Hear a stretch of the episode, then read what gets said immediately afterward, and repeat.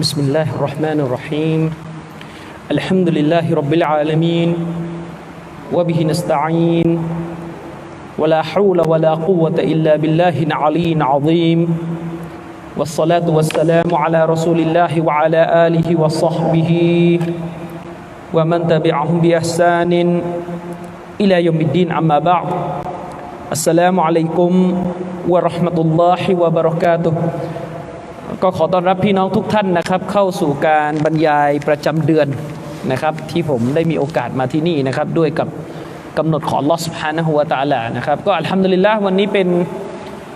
วันที่ดีวันหนึ่งนะครับ ที่ผมได้มีโอกาสมาบรรยายให้แก่พี่น้องณมัสยิดแห่งนี้ที่จังหวัดภูเก็ตนะครับ วันนี้เป็นวันศุกร์เป็นวันที่เราทุกคนได้กระทำอามัลอิบาดะประจำสัปดาห์ก็คือเรื่องของการละหมาดวันศุกร์กันนะครับ หัวข้อในวันนี้ เป็นหัวข้อที่เกี่ยวข้องกับเรื่องของการจัดการความโกรธนะครับ หัวข้อที่ตั้งเนี่ยประมาณไหนแล้วจำไม่ได้ละอย่าโกรธพร่ำเพรื่ออะไรประมาณนี้นะอย่าโกรธอะไรซีซัวอย่าโกรธพร่ำเพรื่อนะครับพูดถึงความโกรธเนี่ยผมเชื่อว่าพี่น้องทุกท่านเนี่ยมีความโกรธกันอยู่แล้ว ขึ้นชื่อว่าเป็นมนุษย์เนี่ยต้องมีความโกรธเป็นธรรมชาติเป็นตอบีอี เป็นธรรมชาติที่อัลลอฮฺสุบฮานาอัลลอฮนั้นสร้างให้มีขึ้นในตัวของมนุษย์ และความโกรธเนี่ยโดยพื้นฐานเดิมนะครับ หลักการอัลอิสลามของเราถือว่าเป็นคุณลักษณะที่น่าตำหนินะครับ เป็นคุณลักษณะที่น่าตำหนิสำหรับผู้ศรัทธา ก็หมายความว่าผู้ศรัทธาเนี่ยเป็นผู้ซึ่งศาสนาคาดหวังตั้งหลักการไว้ว่าเขาจะต้องเป็นบุคคลที่ระงงับ เอาชนะความโกรธขอตัวเองได้ ผมเองเนี่ยนะครับ ต้องออกตัวตรงๆก่อนว่า จริง ๆ ก็เป็นคนค่อนข้างใจร้อนเหมือนกันนะครับ เป็นคนที่ค่อนข้างใจร้อนแล้วก็มีความโกรธง่ายเหมือนกันในหลายกรณีเนี่ยซึ่งแน่นอนเลยครับ พี่น้องทุกคนเนี่ยถือว่าเป็นวาจิบแก่ตัวของท่านทั้งหลาย ที่จะต้องมีการต่อสู้เอาชนะความโกรธ แล้วก็เป็นบุคคลที่จะต้องเรียนรู้ที่จะ สร้างสภาวะใจเย็นให้เกิดขึ้นแก่ตัวเองนะครับ เพราะว่าความโกรธมันจะเป็นสิ่งตรงข้ามกับความใจเย็น ความโกรธจะเป็นสิ่งที่คู่กันกับความรีบร้อนใจร้อนนะครับ โดยเฉพาะเพศชายเนี่ยถือว่าเป็นเพศที่มีลักษณะที่โกรธเนี่ยค่อนข้างง่ายกว่าเพศหญิงตามสภาพที่เราเห็นกันในชีวิตของผู้คนทั่วไป ยิ่งไปกว่านั้นผู้คนในสมัยปัจจุบันซึ่งมีตัวยั่วยุ มีตัวยั่วยุความโกรธ อย่างมากมายเนี่ยก็เป็นสิ่งที่ต้องต่อสู้มากขึ้น ทุกวันนี้เราไม่ปฏิเสธ เราปฏิเสธไม่ได้เลยนะครับ ว่ามีเหตุที่จะนำไปสู่การโกรธ ถ้าภาษาคนวัยรุ่นเขาเรียกการวีนแตกเนี่ยการหัวร้อนหลายอย่างด้วยกับสภาพแวดล้อมที่อยู่รอบข้างของเรา อย่างที่เราเคยเห็นข่าวกันบางทีรถติด ดยเฉพาะเมืองไทยเนี่ยมีปัญหาเรื่องการโกรธแบบหัวร้อนเนี่ยจากปัญหาเรื่องรถราบนถนนอากาศร้อน ไปเจอคนแย่ ไปเจอรถติด ไปเจอคนขับรถไม่เคารพกฎกติกาจราจรที่วางไว้และเป็นเหตุให้เกิดอุบัติเหตุ เราก็จะเห็นสภาพตามหน้าข่าวหนังสือพิมพ์ในทีวีเนี่ยนะคนหัวร้อนคนหัวเสียด่าทอกันเพราะความโกรธด่าทีเดียวเนี่ยกลายเป็นว่าเป็นเรื่องใหญ่เลย อุลามาจึงบอกว่าความโกรธเนี่ยเรื่องใหญ่ เพราะมนุษย์เมื่อได้ลั่นวาจาด่าทอออกไปด้วยความโกรธเนี่ยสิ่งที่จบท้ายหลังจากความโกรธนี่คือความเสียใจนะครับ ความหายนะที่เกิดขึ้น ภายหลังจากการโกรธเพียงชั่ววูบเนี่ยเป็นเรื่องที่เราต่างก็รับทราบกันดีนะครับ เมื่อก่อนสักเดือนที่แล้วเนี่ยก็มีข่าวออกมานะครับ พี่น้องก็น่าจะเห็นหนุ่มหนุ่มตีหัวร้อนอะไรเนี่ยนะครับ หัวร้อนด่าออกสื่อออกคลิปวิดีโอนะครับ เป็นเหตุให้ชีวิตนี่พังไปเลย เป็นเหตุให้ชีวิตนี่เสียไปหมดการงานทั้งหลายเนี่ยบานปลายไปหมดฉะนั้นอุลามะอัลลิสุนนะวะจามะบรรดาอุลามะได้ย้ำเตือนอย่างมาก ถึงการจะต้องคำนึง ถึงผลที่จะตามมาจะสักอัลลอฮ์ ถึงผมที่ผลที่จะตามมาภายหลังจากการที่เราได้สนองความโกรธ ได้ระบายความโกรธออกมาอย่างไม่บรรยะบรรยัง โดยเฉพาะอย่างยิ่ง คือการสนองความโกรธออกมาด้วยการใช้วาจาเนี่ยมันมีความเสียหายมากมาย ด้วยเหตุนี้เองนะครับพี่น้อง ท่านอิหม่ามอันนาววีรอฮิมะฮุลลอฮ์จึงได้เอาหัดดิษที่ท่านนบีสุลต่านละสลัมสั่งเสียแก่ประชาชาตินี้ ให้ระงับความโกรธเป็นหัดดิษบทหนึ่งที่เป็นหัดดิษที่ มีความสำคัญอย่างมากในศาสนา เป็นหะดีษสั้น ๆ แต่ก็ต้องทำการอธิบายกันใช้เวลาพอสมควร ท่านอิหม่ามอันนาววีรอฮิมะฮุลลอฮ์ซึ่งเป็นอุลามะเป็นนักวิชาการของأهل السنة والجماعةเป็นอุลามะทั้งด้านฟิกด้านนิติศาสตร์อิสลาม และก็เป็นทั้งผู้ที่มีความรู้ในด้านของอัลหะดีษไม่ว่าจะเป็นศาสตร์หะดีษในเรื่องของการตรวจสอบสถานะฮะดิษฮะดิษใดใช้ได้ไม่ได้อิหมัมนะบีท่านก็ชำนาญ แล้วก็ศาสตร์ของการชัรคือการอธิบายฮะดิษอธิบายฮะดิษของท่านนบีให้เรารู้เป้าหมายว่านบีพูดเนี่ยเป้าหมายของมันคืออะไรอิหมัมนะวีขึ้นชื่อในเรื่องดังกล่าวนี้ และท่านอิหม่ามอันนาววีรอฮิมะฮุลลอฮ์ก็ได้เขียนหนังสือออกมา ที่เป็นหนังสือที่มีชื่อเสียง ประมวล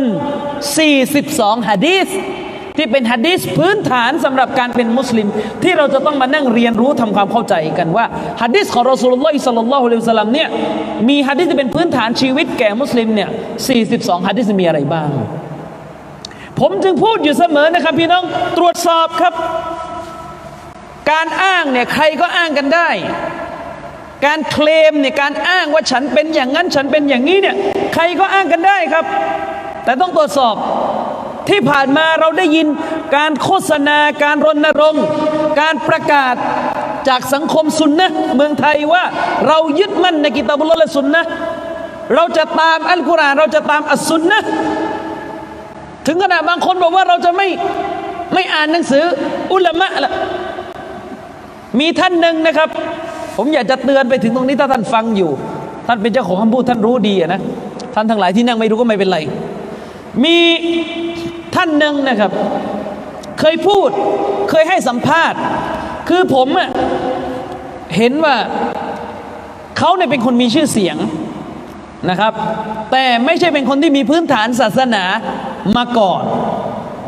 แต่อาศัยว่าเคยมีชื่อเสียงอยู่ในวงการบันเทิง แล้วตอนหลังเปลี่ยนเนื้อเปลี่ยนตัวเตาบัตมาอยู่ในหลักการศาสนา แล้วไปบรรยายศาสนาเนี่ย ไหนๆก็จะบรรยายแล้วเนี่ยก็ให้หาความรู้เพิ่ม และการหาความรู้มันหนีไม่ได้จากการต้องพึ่ง ผู้มีความรู้ อัลกุรอานว่าไงฟัสอาลูอัลซิกอิงกุนตุมลาตะละมุดจงถามผู้รู้ ในสิ่งที่เขาไม่รู้ จงถามผู้รู้หากเจ้าไม่รู้ มีคนเล่าให้ผมฟังว่า มีพี่น้องท่านหนึ่งไปแนะนำ นักบรรยายท่านนี้ว่า ท่านช่วยไปหาหนังสือศาสนามาอ่านให้เยอะๆในสิ่งที่เป็นความรู้พื้นฐานไม่ว่าจะเป็นความรู้เกี่ยวกับหลักศรัทธา ความรู้เกี่ยวกับการปฏิบัติ ความรู้เกี่ยวกับเรื่องเฟกเรื่องการปฏิบัติอามันในชีวิตประจำวัน ความรู้เกี่ยวกับกรอบจุดยืนหัดดิษต่าง ๆ ในอิสลามมีอย่างไร ท่านจงไปหา และท่านค่อยบรรยาย ปรากฏว่าเขาบอกว่าไม่ ผมจะไม่อ่านหนังสือที่มนุษย์เขียน ผมจะไม่อ่านคำพูดของมนุษย์ ผมจะไม่อ่านหนังสือที่มนุษย์เขียน แต่ผมจะอ่านคำพีของลอตาลาอย่างเดียว ก็มีคนถามว่าจะอ่านยังไงคำพีของลอตาลาอย่างเดียว ท่านได้ภาษาอาหรับท่านมีความรู้ในวิชาตัฟซีรระดับนั้นเลยหรือเขาบอกไม่จะเป็นผมอ่านอัลกุรอานฉบับแปลอังกฤษพอแล้ว นี่ปัญหาพี่น้องปัญหา มีความเข้าใจในลักษณะนี้เยอะ นะครับ มีความเข้าใจว่าไปซื้อกุรานแปลอ่านเลย นั่นแหละกลามุลลอฮ์เอาตรงๆเลย ถึงได้เกิดปัญหาไง อย่างง่ายๆอะเมื่อหลายไม่ใช่เมื่อหลายสิเมื่ออาทิตย์สองอาทิตย์ที่แล้วพี่น้อง ผู้นำทางศาสนาของศาสนาหนึ่งจากดินแดนยุโรปเนี่ยมาเยือนประเทศไทย เขามาทำการงานธุระทางศาสนาของเขาเนี่ยมันเรื่องของเขา และเราก็เห็นปรากฏการณ์ที่มุสลิม กลุ่มเล็กๆ กลุ่มหนึ่ง ไปร่วมงานต้อนรับเขาจนกระทั่งเกินเลยจากกรอบของศาสนา มีการนำเอานักเรียนมุสลิม ไปร้องรำทำเพลง แล้วก็มีการเขียนอะไรต่อมีอะไรกันหน้าเฟซจนกระทั่งจะกลายเป็นว่าการพูดของผิด การพูดของถูกในหลักการอิสลามการแยกระหว่างสัจธรรมกับความเท็จเนี่ยจะไม่เหลือกันอีกแล้ว รวมๆกันให้หมด ปรากฏการณ์นี้เคยเกิดขึ้นที่ประเทศซาอุดิอาระเบียพี่น้องสมัยก่อนนู่น มีการเรียกร้องอัตตกรีบใบนัลอดียาน ทุกศาสนาเนี่ยนะไม่ต้องไม่ต้องมีจุดยืนที่เป็นของตัวเองกันละนะครับปนๆกันนะเขามี ผมไม่อยากจะเอาประเพณีไหนดีล่ะ สมมติเขามีชิงเปรตนะนะขอโทษ อันนี้ไม่หยาบนะชิงเปรตมันชื่ออย่างนี้จริงๆใช่ไหมล่ะเขามีชิงเปรตตรงลงเราต้องไปชิงเปรตเขาหรือเปล่านะแล้วพอของเรามีบูโบซูกอเนี่ยก็ให้เขามาบูโบกับเราด้วยไหมมันไม่จำเป็นต้องขนาดนั้น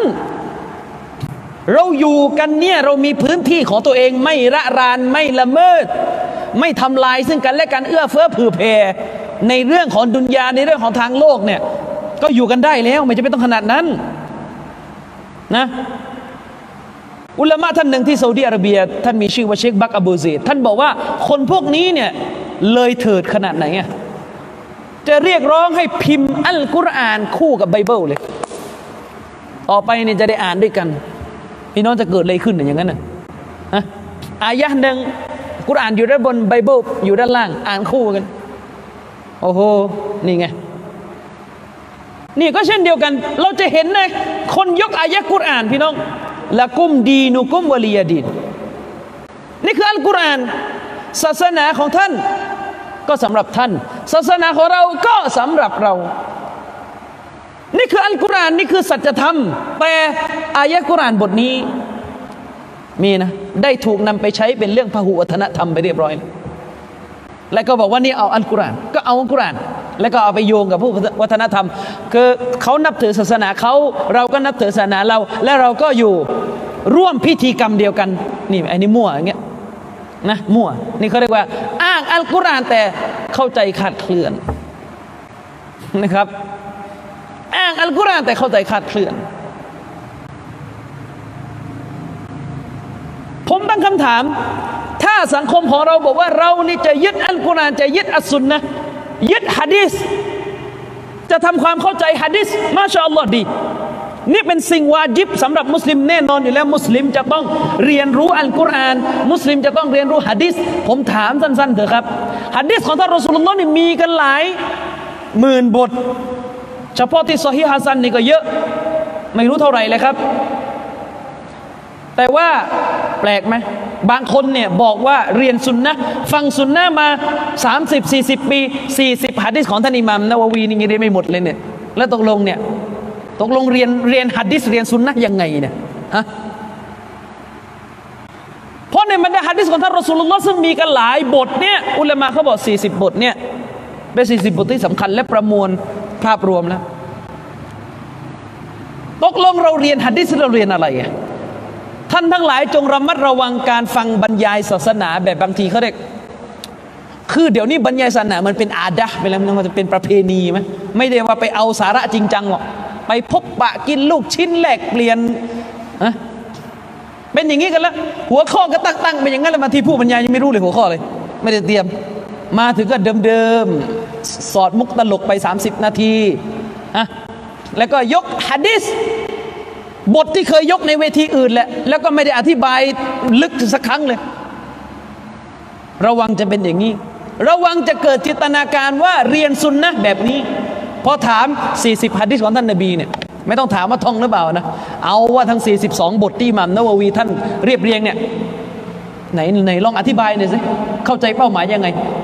ฮะดิษสองฮะดิษเลยง่ายๆเลยที่ได้ยินกันบ่อยฮะดิษอัดดีนุนนซีฮะศาสนาคือนัซีฮะนี่เข้าใจยังไงไหนไหนมาสิ มาถามหน่อยหรืออีกฮะดิษหนึ่งอินนามัลอามาลุบินนียะแท้จริงแล้วการงานทั้งหมดขึ้นอยู่กับเจตนาเนี่ยเข้าใจยังไงเออเข้าใจยังไง พอดิสนี้เนี่ยท่อนท้ายมีเรื่องฮิจรอนเนี่ยนะเข้าใจยังไงอะโดยมากจะตอบไม่ได้ว่าเข้าใจยังไงอ้าวแล้วเรียนสุนนะยังไงอะ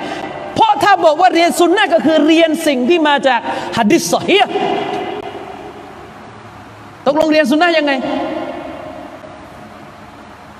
เรียนสุนนะยังไงครับ ปัญหาอะไรครับอย่างเงี้ยอันนี้ฝากไว้เป็นคำตักเตือนนะครับ ว่าเรียนศาสนานี่ต้องตั้งใจนิดนึงนะครับ ผมเองอะจึงพยายามผลิตหนังสือออกมา เพราะรู้ว่าการสอนศาสนาบรรยายอย่างเดียวฝากเปล่าเนี่ยความรู้ไม่ไม่จำอยู่ในสมองพี่น้องหรอกมันมีมีหลงมีลืม จึงต้องมีเอกสารออกมา นะครับพี่น้องแน่นอนเราฟังกาลามุลลอเราฟังพระดำรัสของพระองค์อัลลอฮ์เราฟังกาลามุรอซูล ฟังพระดำรัสของรอซูล ฟังคำพูดของรอซูลเนี่ยฟังเนี่ยมันก็ได้บุญประเสริฐแล้วนะ อ่านคู่ก็จะได้บุญยิ่งขึ้น เราใช้หูของเราทำอิบาดาด้วยการฟังกาลามุลลอฮ์กาลามุรอซูล เราก็ใช้ตาของเราตามด้วยสินะครับอะคืนนี้เราจะคุยกันในฮะดิษบทหนึ่งที่เป็นฮะดิษสั้น ๆ ที่อิหม่ามอันนาววีรอฮิมะฮุลลอฮ์เนี่ยได้เอามาใส่ไว้ในหนังสือ 42ฮะดิษของท่าน แต่เวลาเขาจะเรียกเขาจะเรียก 40 นะอัรบะอีนแต่จริงๆมีฮะดิษ42 บทนะครับ เป็นฮะดิษเกี่ยวกับการระงับความโกรธฮะดิษสั้นแต่สาระเยอะนะครับฮะดิษบทนี้นะครับตัวบทว่าไงอันอบีฮุไรรอตรดิยัลลอฮุอันฮุท่านอบูฮุไรรอสหบะที่ รายงานฮะดิษเยอะที่สุดจากจากท่านรอสูลุลลอฮ์สัลลัลลอฮุซัลลัมได้รายงานฮะดิษบทนี้มาว่าอันนรจุลันกาละลินนบีสัลลัลลอฮุอะลัยฮิวะสัลลัมเอาซินีมีชายคนหนึ่ง ได้กล่าวกับท่านนบีสัลลัลลอฮุอะลัยฮิวะสัลลัมว่าเอาซินีจงสั่งเสียฉันด้วย โอ้ท่านรอซูล จงสั่งเสียให้แก่ฉันด้วย คือหมายความว่า ชายคนเนี้ยไปหาท่านนบี แล้วก็ให้ท่านนบีสั่งเสียก็ละท่านนบีก็ได้สั่งเสียกับเขาด้วยกับคำสั่งเสียหนึ่งว่าละตักดบละตักดบท่านจงอย่ากโกรธนะ ฟารัดดาดามิรารอน ชายคนนั้นก็ถามท่านรอซูลซ้ำไปซ้ำมาหลายครั้งคือหมายถึงว่า ชายคนนั้นก็ซ้ำไปซ้ำมาหลายครั้ง ในที่นี้หมายถึงชายคนนั้น พูดกับท่านรอซูลว่าจงสั่งเสียแก่ฉันซ้ำไปซ้ำมาหลายครั้ง ขอให้ท่านรอซูลสั่งเสียหลายครั้ง และไม่ว่าจะซ้ำไปซ้ำมากี่ครั้งก็ตามแต่ ท่านนบีก็ตอบเหมือนเดิมว่าละตักบอบท่านจงอย่าโกรธเราว่าฮุลบุคอรีอยู่ ฮะดิษนี้รายงานโดยท่านอิหม่ามบุคอรีเป็นฮะดิษซอฮียนะครับ ประการแรกที่เราได้รับจากฮะดิษบทนี้ ความหมายสาระของมันแน่นอนนะครับฮะดิษบทนี้กำลังให้พื้นฐานมารยาทที่สำคัญที่สุดประการหนึ่ง แก่บรรดาผู้ศรัทธานั่นก็คือบรรดาผู้ศรัทธาเนี่ยจะต้องมีคุณลักษณะที่ต้องข้ามกับความโกรธ คือคุณลักษณะของความอ่อนโยน ความสุขุม ความใจเย็น ความไม่รีบร้อนนะครับ เพราะสิ่งเหล่านี้เป็นคุณลักษณะที่ตรงข้ามกับความโกรธนะครับ สิ่งหนึ่งที่อุลามาเขาวิเคราะห์จากฮะดิษบทนี้พี่น้อง ผมใช้ฉบับคำอธิบายของอุลามาหลายท่านนี่เป็นหนึ่งในฉบับที่เพิ่งได้มาของเชคอับดุลการีมคุบอยนะครับฮาฟิซฮุลลอฮ์เป็นอุลามาอาวุโสท่านหนึ่งที่ประเทศซาอุดิอาระเบีย เป็นอุลามาฮะดิษนะครับ อุลามาเขาได้อธิบายฮะดิษบทนี้ว่า ถ้าเราพิจารณาฮะดิษบทนี้ เราจะเห็นว่าฮะดิษเนี่ยเริ่มต้นมาท่านอบูฮุไรรอได้เล่าว่า อันนารอจุลันชายคนหนึ่ง ไม่ได้บอกว่าชายคนนี้คือใคร ชื่ออะไร แต่ชัดเจนว่าชายคนนี้คือสหาบะของท่านนบีเพราะว่าผู้ที่ได้พบท่านนบี และได้อีมานต่อท่านนบี แล้วก็ได้ตายในสภาพที่เป็นมุสลิมเนี่ยคนคนนั้นจะถูกเรียกว่าสหาบะ ฉะนั้นใครก็ตามแต่พบนบีอย่างเดียว อีมานต่อท่านนบีด้วย แต่ตายในสภาพกาเฟตในภายหลัง ไม่เรียกว่าสหาบะตามความหมายของศาสนา นั่นหมายความว่าความหมายของสหาบะเนี่ย คนคนนั้นต้องได้เจอท่านนบีนะเขาว่าเจอท่านนบีเนี่ยจะตาบอดหรือไม่ตาบอดไม่ใช่ปัญหาละขอให้เจอ อุลามะเขามีความละเอียดละออมากนะเขาจะไม่ใช้คาว่า มันรออันนบีอะเขาจะไม่ใช้คาว่าเขา ได้เห็นนบี นิยามซอฮาบะเนี่ยเขาจะไม่ใช้คำว่าผู้ที่ได้เห็นนบี เพราะอาจจะมีซอฮาบะบางท่านเนี่ยตาบอด แต่ได้เจอนบี ฉะนั้นเขาจะใช้คำว่ามันลักยันนบีอัสลลอฮุสลัมคนคนนั้นได้พบนบีในเงื่อนไขของการเป็นซอฮาบะแล้วก็อีมาต่อท่านนบี แล้วก็ตายในสภาพที่เป็นมุสลิม ฉะนั้นคนที่พบนบี แล้วก็อีมาต่อท่านนบี แล้วก็ตายในสภาพกาเฟรมีไหมในสมัยนบี มี มีอยู่คนหนึ่งฮิจเราะฮ์ไปยังอบิสซิเนียแล้วฮิจเราะฮ์ไปพร้อมกับซอฮาบะฮ์ท่านอื่นๆ ไปยังอบิสซิเนียเรารู้กันว่า การฮิจเราะฮ์ก่อนที่จะฮิจเราะฮ์ไปยังมะดีนะฮ์เนี่ยมีซอฮาบะฮ์กลุ่มหนึ่งฮิจเราะฮ์ไปฮาบาชะไปประเทศอบิสซิเนียเอธิโอเปียตามคำสั่งของท่านนบี และมีคนหนึ่งในนั้นตอนหลังตกมุรตัดออกจากอิสลามไปเป็นคริสเตียนنعوذ باللهมินซาลิกนะครับ ฮะดิษบทนี้เนี่ยพี่น้อง ไม่ได้บอกว่าชายที่ถามนบีเนี่ยเป็นใคร ฉะนั้นชายคนนี้เนี่ยถือว่าอยู่ในสภาพที่เราไม่รู้ตัวตนชัดเจนว่าเป็นใครนะครับ แต่รู้แค่ว่าเขาเป็นสหบะเขาเป็นสหบะตรงนี้เนี่ยท่านในวิชาฮะดีสเนี่ยอุลามะเขาบอกว่า ในฮะดีสของท่านนบีเนี่ยมันมีสิ่งที่ภาษาอาหรับเขาเรียกอัลมุบฮัม สิ่งที่มันมีความคลุมเครือไม่ชัดเจนหรือมีสิ่งที่จะทำให้เกิดการเข้าใจผิดได้ปรากฏอยู่ในอยู่ในฮะดิษในสองส่วนเลยบางทีในอัลมุตูนในตัวบท ในตัวบทฮะดิษเนี่ยบางทีก็มี บางทีก็มีตัวบทที่ถูกรายงานมาและสำนวนบางสำนวนเนี่ยถ้าคนเอาวามไปอ่านเนี่ยอาจจะอาจจะงงได้อาจจะเข้าใจผิดได้ แล้วก็ในสายรายงานก็มี ในสายรายงานก็มีนะครับ ด้วยเหตุนี้มันจึงมีศาสตร์ ต่างหากเลยจะมีอุลามะฮะดิษจำนวนหนึ่งเลยที่มีความชำนาญเรื่องการอธิบายเขียนหนังสือเพื่อแถลงทำให้กระจ่างขึ้นเกี่ยวกับตัวบท หรือสายรายงานฮะดิษที่อาจจะมีในบางต้นที่เป็นลักษณะที่อาจจะไม่มีความชัดเจน อาจจะเกิดความสับสนคุมเครือขึ้น อุลามาเขาก็จะมาชี้แจงให้เข้าใจว่าเป้าหมายของคำคำนั้น หรือสายรายงานอันนั้นเนี่ยเป็นยังไง นะครับเป็นยังไง ซึ่งมีอุลามะที่มีความชำนาญในเรื่องนี้อยู่ เช่น ท่านอัลคอติมบักดาดีเป็นต้น อันนี้ก็ให้รู้ชื่ออุลามาไว้บ้างนะครับฮะดิษบทนี้เนี่ยไม่ได้บอกนะครับว่าผู้ที่ถามรอสูลุลลอฮ์นี่เป็นใคร อุลามาได้อธิบายว่านี่คือมารยาทของการเล่าเรื่องที่ท่านอบูฮุไรรอและตลอดจนบรรดาสหบะหลายๆท่าน ทั้งหมดเนี่ย ได้กระทำให้เราเป็นแบบอย่าง นั่นก็คือชายคนเนี้ยที่มาถามท่านรอสุลลอฮิสัลลัลลอฮุอะลัยฮิวะสัลลัมเนี่ยอุลามาบอกว่า ชายคนนี้นั้นถือว่าเป็นผู้ที่แสดงว่าเป็นคนที่มีนิสัยโกรธง่าย เป็นผู้ที่รู้กันว่าเป็นคนที่มีลักษณะที่โกรธบ่อย ท่านนบีจึงสั่งเสียให้แก่เขาโดยเหมาะสมกับสภาพของเขาว่าลาปักดอบอย่าโกรธ นั่นหมายความว่าชายที่มาถามท่านรอสูลุลลอฮ์เนี่ย เป็นบุคคลที่อริฟาบิซาลิกใช้บอกว่าเป็นคนที่ถูกรู้จักด้วยกับสิ่งดังกล่าวนั้นหมายถึงว่า ถูกรับรู้กันในหมู่ซอบะว่าคนคนนี้เป็นคนที่ขึ้นชื่อเรื่องการโกรธนะครับ ด้วยเหตุนี้มารยาทของสหบะเนี่ยเวลาเขาเล่าเขาเลยปิดชื่อ เพื่อไม่ต้องการให้เกิดความเสียหายแก่ชายที่ไปถามท่านนาบี ไม่ต้องการให้เกิดความเสียหายแก่สหบะที่ไปถามท่านนาบีในฮะดิษบทนี้นะครับ ซึ่งเชคอุซัยมีได้อธิบายว่าสิ่งหนึ่งที่เราได้รับจากฮะดิษบทนี้ก็คือ จะไม่มีการเอ่ยชื่อหรือพูดถึงอะไร หากมันไม่เกิดประโยชน์ ของบางอย่างถ้าไม่เอ่ยชื่อนะครับ ไม่พูดถึงแล้วมันไม่เสียหายอะไร พูดไปก็ไม่เกิดประโยชน์ก็ไม่ต้องพูด ด้วยเหตุนี้พื้นฐานเดิมของอัลลสุนนะวะจามะเวลาเราจะนัสีฮะสังคม เราจะปรับเปลี่ยนสังคม ให้อยู่ในความถูกต้อง ของศาสนามีอะไรหรือเปล่าตะกองเกิดเหตุขัดข้องเลยหรือเปล่า ในหลักการของอัลลอฮฺสุนนะมันจะมาเราเนี่ยอุลามะเขาถือว่าพื้นฐานเดิม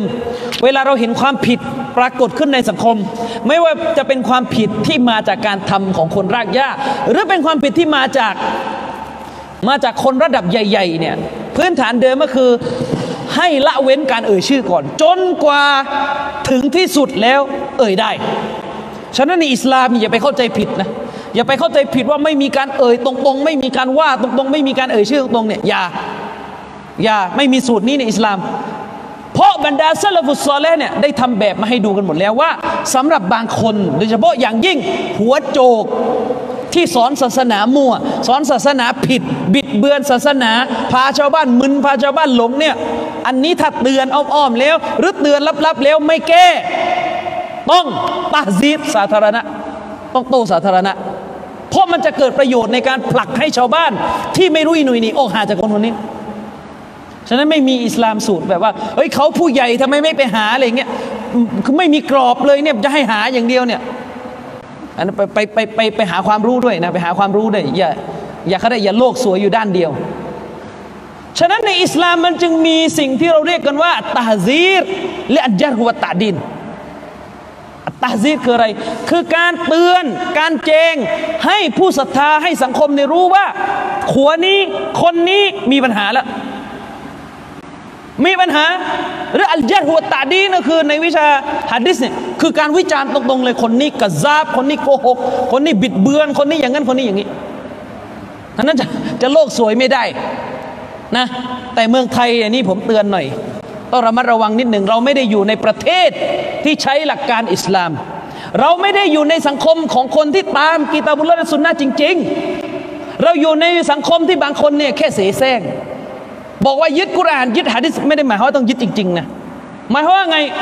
คือเราอยู่ในสังคมที่เราคงจะพูดแบบเอ่ยชื่อเหมือนที่สลับว่าจริงๆนี่ยาก เพราะถ้าเราไปดูในซาอุดิอาระเบียในในโลกอาหรับเนี่ยเวลาอุลามะเขาเขียนหนังสือตอบโต้กันเนี่ย เขาเขียนโต้กันตรงไปตรงมานะ ชื่อหนังสือนี่อยู่บนหน้าปกนะบ้านเราในอกแตกตายเดี๋ยวสมมติเราทำอย่างเงี้ยใช่ไหมชื่อหนังสือนี่อยู่บนหน้าปกเลยบาที่ไม่ใช่ชื่อเดี๋ยวนะใส่เขาเรียกว่าซิฟะคำคุณศัพท์ไปด้วยเช่นมุฟตดีอัลดอลมุดินอย่างเงี้ยคนบิดาคนบลาล่าคนหลงอย่างเช่นเชคมุกบินเนี่ยบินฮาดีอัลวาดีرحمه اللهนี่เคยเขียนนะ إسكات นี่ชื่อหนังสือแรงหน่อยนะพี่น้องإسكات الكلب العاوي ยูซุฟอัลกอรดาวีชื่อหนังสือดังมาก สยบการเห่าหอนของยูซุฟบินอับดิลลาห์อัลกอรดาวีอย่างนี้เป็นต้นฮะหรือหนังสือของเชคอุสมานอัลคอมิส โต้ชีอะเล่มหนึ่งกัชฟุลจานีมุฮัมมัดติจานีเปิดโปงคนบ้าที่ชื่อมุฮัมมัดติจานีอย่างนี้ก็มีมีนะครับ แต่ถ้าบ้านเราเนี่ยอาจจะโดนอะพรบหมิ่นประมาทอาจจะโดนพรบหมิ่นประมาทนะครับ อย่าไปไว้ใจก่อนเชื่อไม่ได้แล้วตอนนี้ต่อให้บอกว่า ผมยึดนบี ผมไม่ยึดปราดเนี่ยนะอย่าอย่าไปเชื่อนะ เวลาเข้าตาจนเนี่ยทำได้หมดนะครับบางคนจะบอกว่า ก็ถ้าไม่ใช้กฎหมายหมิ่นประมาทนี่จะมีการว่ากันไปกันมาจนเกินขอบเขต ในอิสลามเนี่ยการว่าการยัดกันเนี่ยในสมัยสลับเนี่ยมีการยัดมีการตำหนิที่เกินเลยไหมไม่มี ผู้ที่ถูกตำหนินี่เป็นสิทธิ์ของคุณที่จะต้องชี้แจงว่าผมเป็นหรือไม่เป็นตามเขาว่าเพราะคนที่ว่าเนี่ยบางทีเขาอาจจะว่าด้วยاجتهادแต่ไม่มีسلفแม้แต่คนเดียวเลยที่ไปฟ้องหมิ่นประมาท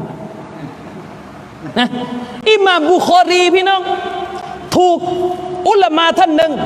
บอกว่าอิหม่ามบุคอรีอิหม่ามบุคอรีในอิหม่ามบุคอรีเราเนี่ยถูกตำหนิ ถูกอุลามาท่านหนึ่งเนี่ยกล่าวหา โจมตีว่าเป็นยะมียะเลยนะยะมียะนี่คือหลงเป็นกาเฟตเลยนะจนกระทั่งอิหม่ามบุคอรีถูกบอยคอรดจากบ้านเกิดของตัวเองกลับบ้านไม่ได้ คนกลุ่มหนึ่งบอยคอรดเลย จนกระทั่งว่า อุลามะท่านนั้นเนี่ยไม่อนุญาตให้ใครมานั่งเรียนฮะดิษกับเขา ถ้าหากว่าคนคนนั้นยังมีสัมพันธ์หรือนับถืออิหม่ามบุคอรีอยู่ จนกระทั่งอุลามะเล่ากันว่าอิหม่ามมุสลิมถึงขั้นเดินออกไม่เรียนกับคนคนนั้นอีกเพราะอิหม่ามมุสลิมให้เกียรติอิหม่ามบุคอรีเป็นลูกศิษย์อิหม่ามบุคอรี แต่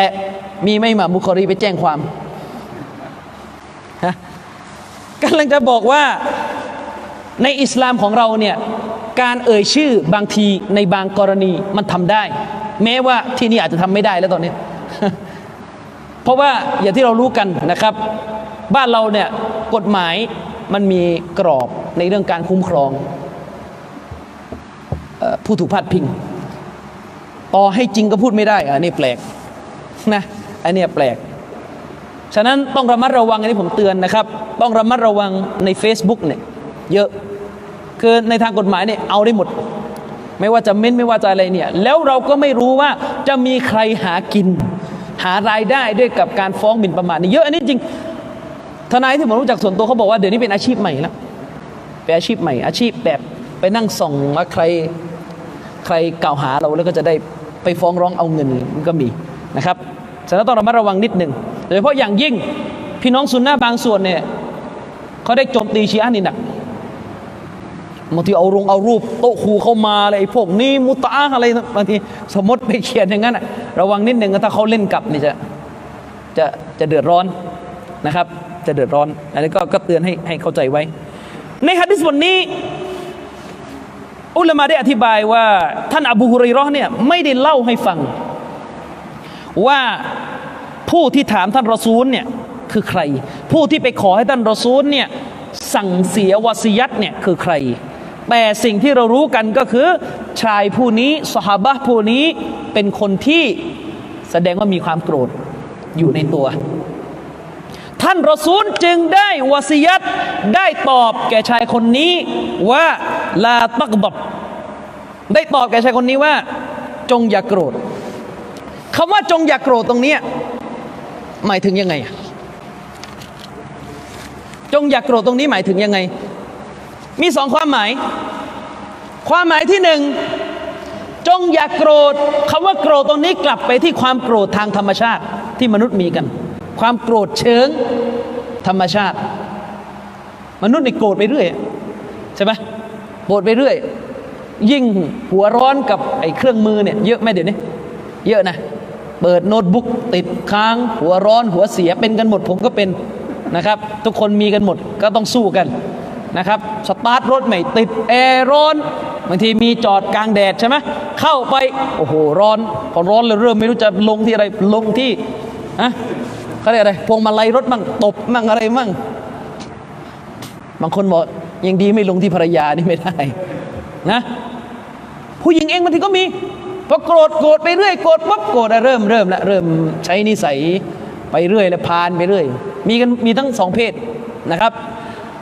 ความหมายที่หนึ่งของว่าอย่าโกรธตรงนี้หมายถึงอะไร อย่าโกรธ หมายถึง อย่าให้มีความโกรธเกิดขึ้น อย่าให้มีความโกรธเกิดขึ้นในตัวของท่าน ที่เป็นความโกรธเชิงธรรมชาติ ซึ่งถ้าอธิบายแบบนี้โอ้โหมันจะยากเพราะมนุษย์มันต้องมีโกรธนะมันจะไม่ให้ไม่ให้ความโกรธเกิดขึ้นเลยเนี่ยมันทำไม่ได้เพราะมนุษย์มันมี ฉะนั้นถ้าอธิบายฮะดิษว่าลาตักบบตรงนี้ ที่ว่าอย่าโกรธตรงนี้หมายถึง อย่าให้มีความโกรธ เกิดขึ้นกับท่าน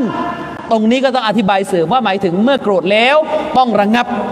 ให้ได้ เมื่อเกิดแล้วเมื่อความโกรธเกิดแล้วเนี่ยต้องระงงับให้อยู่นี่คือความหมายที่หนึ่งต้องระงงับความโกรธให้ได้นะครับ เดี๋ยวระงงับความโกรธระงงับยังไงเดี๋ยวค่อยพูดกัน แต่ให้เข้าใจความหมายก่อนว่า ต้องระงงับความโกรธให้ได้นะครับ ความหมายที่สอง ของคำว่าอย่าโกรธ อาจจะหมายถึงอะไร หมายถึงว่าอย่าสนองความโกรธ คือมนุษย์เนี่ยมันมีการโกรธอยู่แล้วไงมนุษย์เราเนี่ยมันมีการโกรธนะครับ มนุษย์เรานี่มีการโกรธเอ่อฉะนั้นเมื่อโกรธแล้วเนี่ยอย่าสนองความโกรธ คือเวลามนุษย์เราโกรธปุ๊บมนุษย์มันจะมีอะไรต่อใช่ไหมคือมันไม่มีไงโกรธแล้วก็อยู่เฉยๆ มันไม่ใช่ธรรมชาติของมนุษย์ มนุษย์เนี่ยเมื่อเกิดการโกรธขึ้น โกรธกริ้วขึ้น มันจะเป็นยังไง มันมันจะมีอะไรต่อ ถ้าอธิบายฮะดิษบทนี้แบบความหมายที่สองจะได้ความหมายว่า อย่าโกรธตรงนี้คืออย่าสนองความโกรธ อย่าไปทำตามสิ่งที่ความโกรธนั้นกำลังชักนำไป ก็หมายความว่าเมื่อโกรธแล้วเนี่ยให้ดับความโกรธนั้นอย่าอย่าสนองมัน อุลมะเขาอธิบายว่านั่นก็หมายความว่า เมื่อโกรธแล้ว ก็จะต้องยุติการกระทำที่เป็นผลลัพธ์จากความโกรธนั้น เช่น เชคอุซัยมีนได้ ได้ยกตัวอย่างนะครับเชคอุซัยมีนเนี่ยได้ยกตัวอย่างว่า ในความหมายที่สองเนี่ยเช่นเหมือนกับผู้ชายเนี่ยโกรธเมีย โกรธภรรยา นะครับ ผู้ชายนี่โกรธภรรยาเช่น โกรธเพราะอะไรอ่าไม่รู้ส่วนใหญ่โกรธเพราะอะไรกัน ใครมีภรรยาบ้างเนี่ยน่าจะมีทุกคนแล้วส่วนใหญ่โกรธเพราะอะไร เพราะอะไรกันฮะไม่ทำตามหลักการอ่าหรือแบบเอาแบบเรื่องดุนยาเลยเรื่องไร้สาระเลยอะทาแป้งเยอะฮะ เอาทาแป้งเลอะทาแป้งเลอะแล้วก็โกรธ จริง ๆ ผู้หญิงน่าจะโกรธผู้ชายมากกว่าเรื่องทางเพศเลอะเช่นเนี่ยสามีโกรธภรรยาอาจจะอะสมมติสมมติที่ผมเคยเห็นนะ อันนี้จากที่ลูกศิษย์มาเคยมาปรึกษา ภรรยาเนี่ยเดิมไม่ใช่มุสลิม แล้วก็มารับอิสลามเป็นมุสลิม แต่บางทีเนี่ยพ่อกับแม่เขาอะก็ยังเป็นต่างศาสนิกอยู่ ทีนี้เวลาการไปมาหาสู่เนี่ยมันมักจะมีการการไม่ลงล็อกเป็นเรื่องปกติ คือหมายถึงไง ในกรณีเช่น บางทีภรรยาเราเนี่ยที่เดิมไม่ใช่มุสลิมแล้วมารับอิสลามมาแต่งงานกับเราเนี่ยคลอดลูกตากับยายของเขาอะที่ไม่ใช่มุสลิมตากับยายของลูกเราอะที่ไม่ใช่มุสลิมอะนะก็คือพ่อแม่ภรรยาเนี่ยเขาก็อยากมาอยู่กับหลาน แม้หลานจะเกิดเป็นมุสลิมแต่โดยสัญชาตญาณของญาติพี่น้องปู่ย่าตาทวดเนี่ยเขาก็มาพอมาปุ๊บอยู่ในครอบครัวมาอยู่ด้วยกันมันจะเริ่ม จะเริ่มมีการอึดอัดตามมาเป็นเรื่องที่เกิดขึ้นจริง ๆ เช่น ตากับยายก็ใช้ชีวิตปกติ ติดหนังอะอยากดูหนัง ส่วนลูกเขยเนี่ยเป็นมุสลิมอัสซาลฟียะอัสซาลฟี ภรรยารับอิสลามเนี่ยเป็นอัสซาลฟียะแล้วเนี่ยเข้มแข็งเลยเนี่ยปรากฏเริ่มเริ่มมีปัญหาพอเริ่มมีปัญหาเป็นไงสามีก็บอกภรรยาว่านี่เธอ ช่วยพูดกับพ่อกับแม่เธอหน่อยว่า ให้มันอยู่ในขอบหน่อยมาอยู่ที่บ้านเนี่ย เราชักจะอึดอัดแล้วนะอะไรเงี้ยแล้วมันก็จะมีเหมือนกันในบางกรณีที่บางทีผู้หญิง คือเห็นแกคือความเป็นพ่อลูกตัดไม่ได้ไงบางทีก็เข่าคางบางทีก็เข่าคาง อะไรสารพัดสารพีโกรธเป็นเรื่องเป็นเล่าวตามมาเนี่ยพอเกิดเกิดการโกรธแบบนี้ เชคอุซัยมีนอธิบายว่าเนี่ยหะดิษนี้ที่ว่าลาตักดอบอย่าโกรธเนี่ยคือในความหมายที่ว่าเมื่อโกรธแล้วอย่าไปทำอะไรต่อเลยอย่าไปสนองความโกรธ อย่าไปทำในสิ่งที่ความโกรธกำลังชี้ให้ทำถ้าในกรณีผู้ชายในกรณีคือ อย่าไปลั่นวาจาหย่าตอนนั้น เมื่อกำลังโกรธเนี่ยอย่าไปลั่นวาจาหย่าเข้าใจไหมอย่าไปลั่นวาจาหย่าแต่จงพูดกับคนที่โกรธว่า นิ่งไว้และใจเย็นๆค่อยๆคคิด ตอนที่หายโกรธนะครับ ค่อยๆคคิดตอนที่หายโกรธ คือความโกรธในอิสลามเนี่ยมันมีกันหลายระดับ และมันก็มีอยู่บางระดับที่อุลามะเขาถือว่าเป็นระดับความโกรธถึงขีดสุดชนิดที่เขาเรียกว่าอัตตกลิฟ เขาเรียกว่าข้อบัญญัติศาสนาเนี่ยไม่ถูกเอา ไม่ถูกวางบนเขาณขณะนั้นก็เลยโกรธจนสติแตกเหมือนไม่รู้สึกตัว แต่อันนี้เป็นเรื่องของกอดีนะในกรณีที่ผู้ชายบางคนอ้างว่าตัวเองเนี่ยอย่าภรรยาตอนโกรธแบบโกรธจัดจนไม่ได้สติเนี่ยอันนี้เป็นเรื่องของกอดีต้องไปไปตรวจปัญหาเลยตอนนี้ เราไม่มีกอดีตามจังหวัด เคยมีมุสลิมีนคนหนึ่งมาปรึกมามามามาปรึกษาผมบอกว่าจะทำไงดีอาจารย์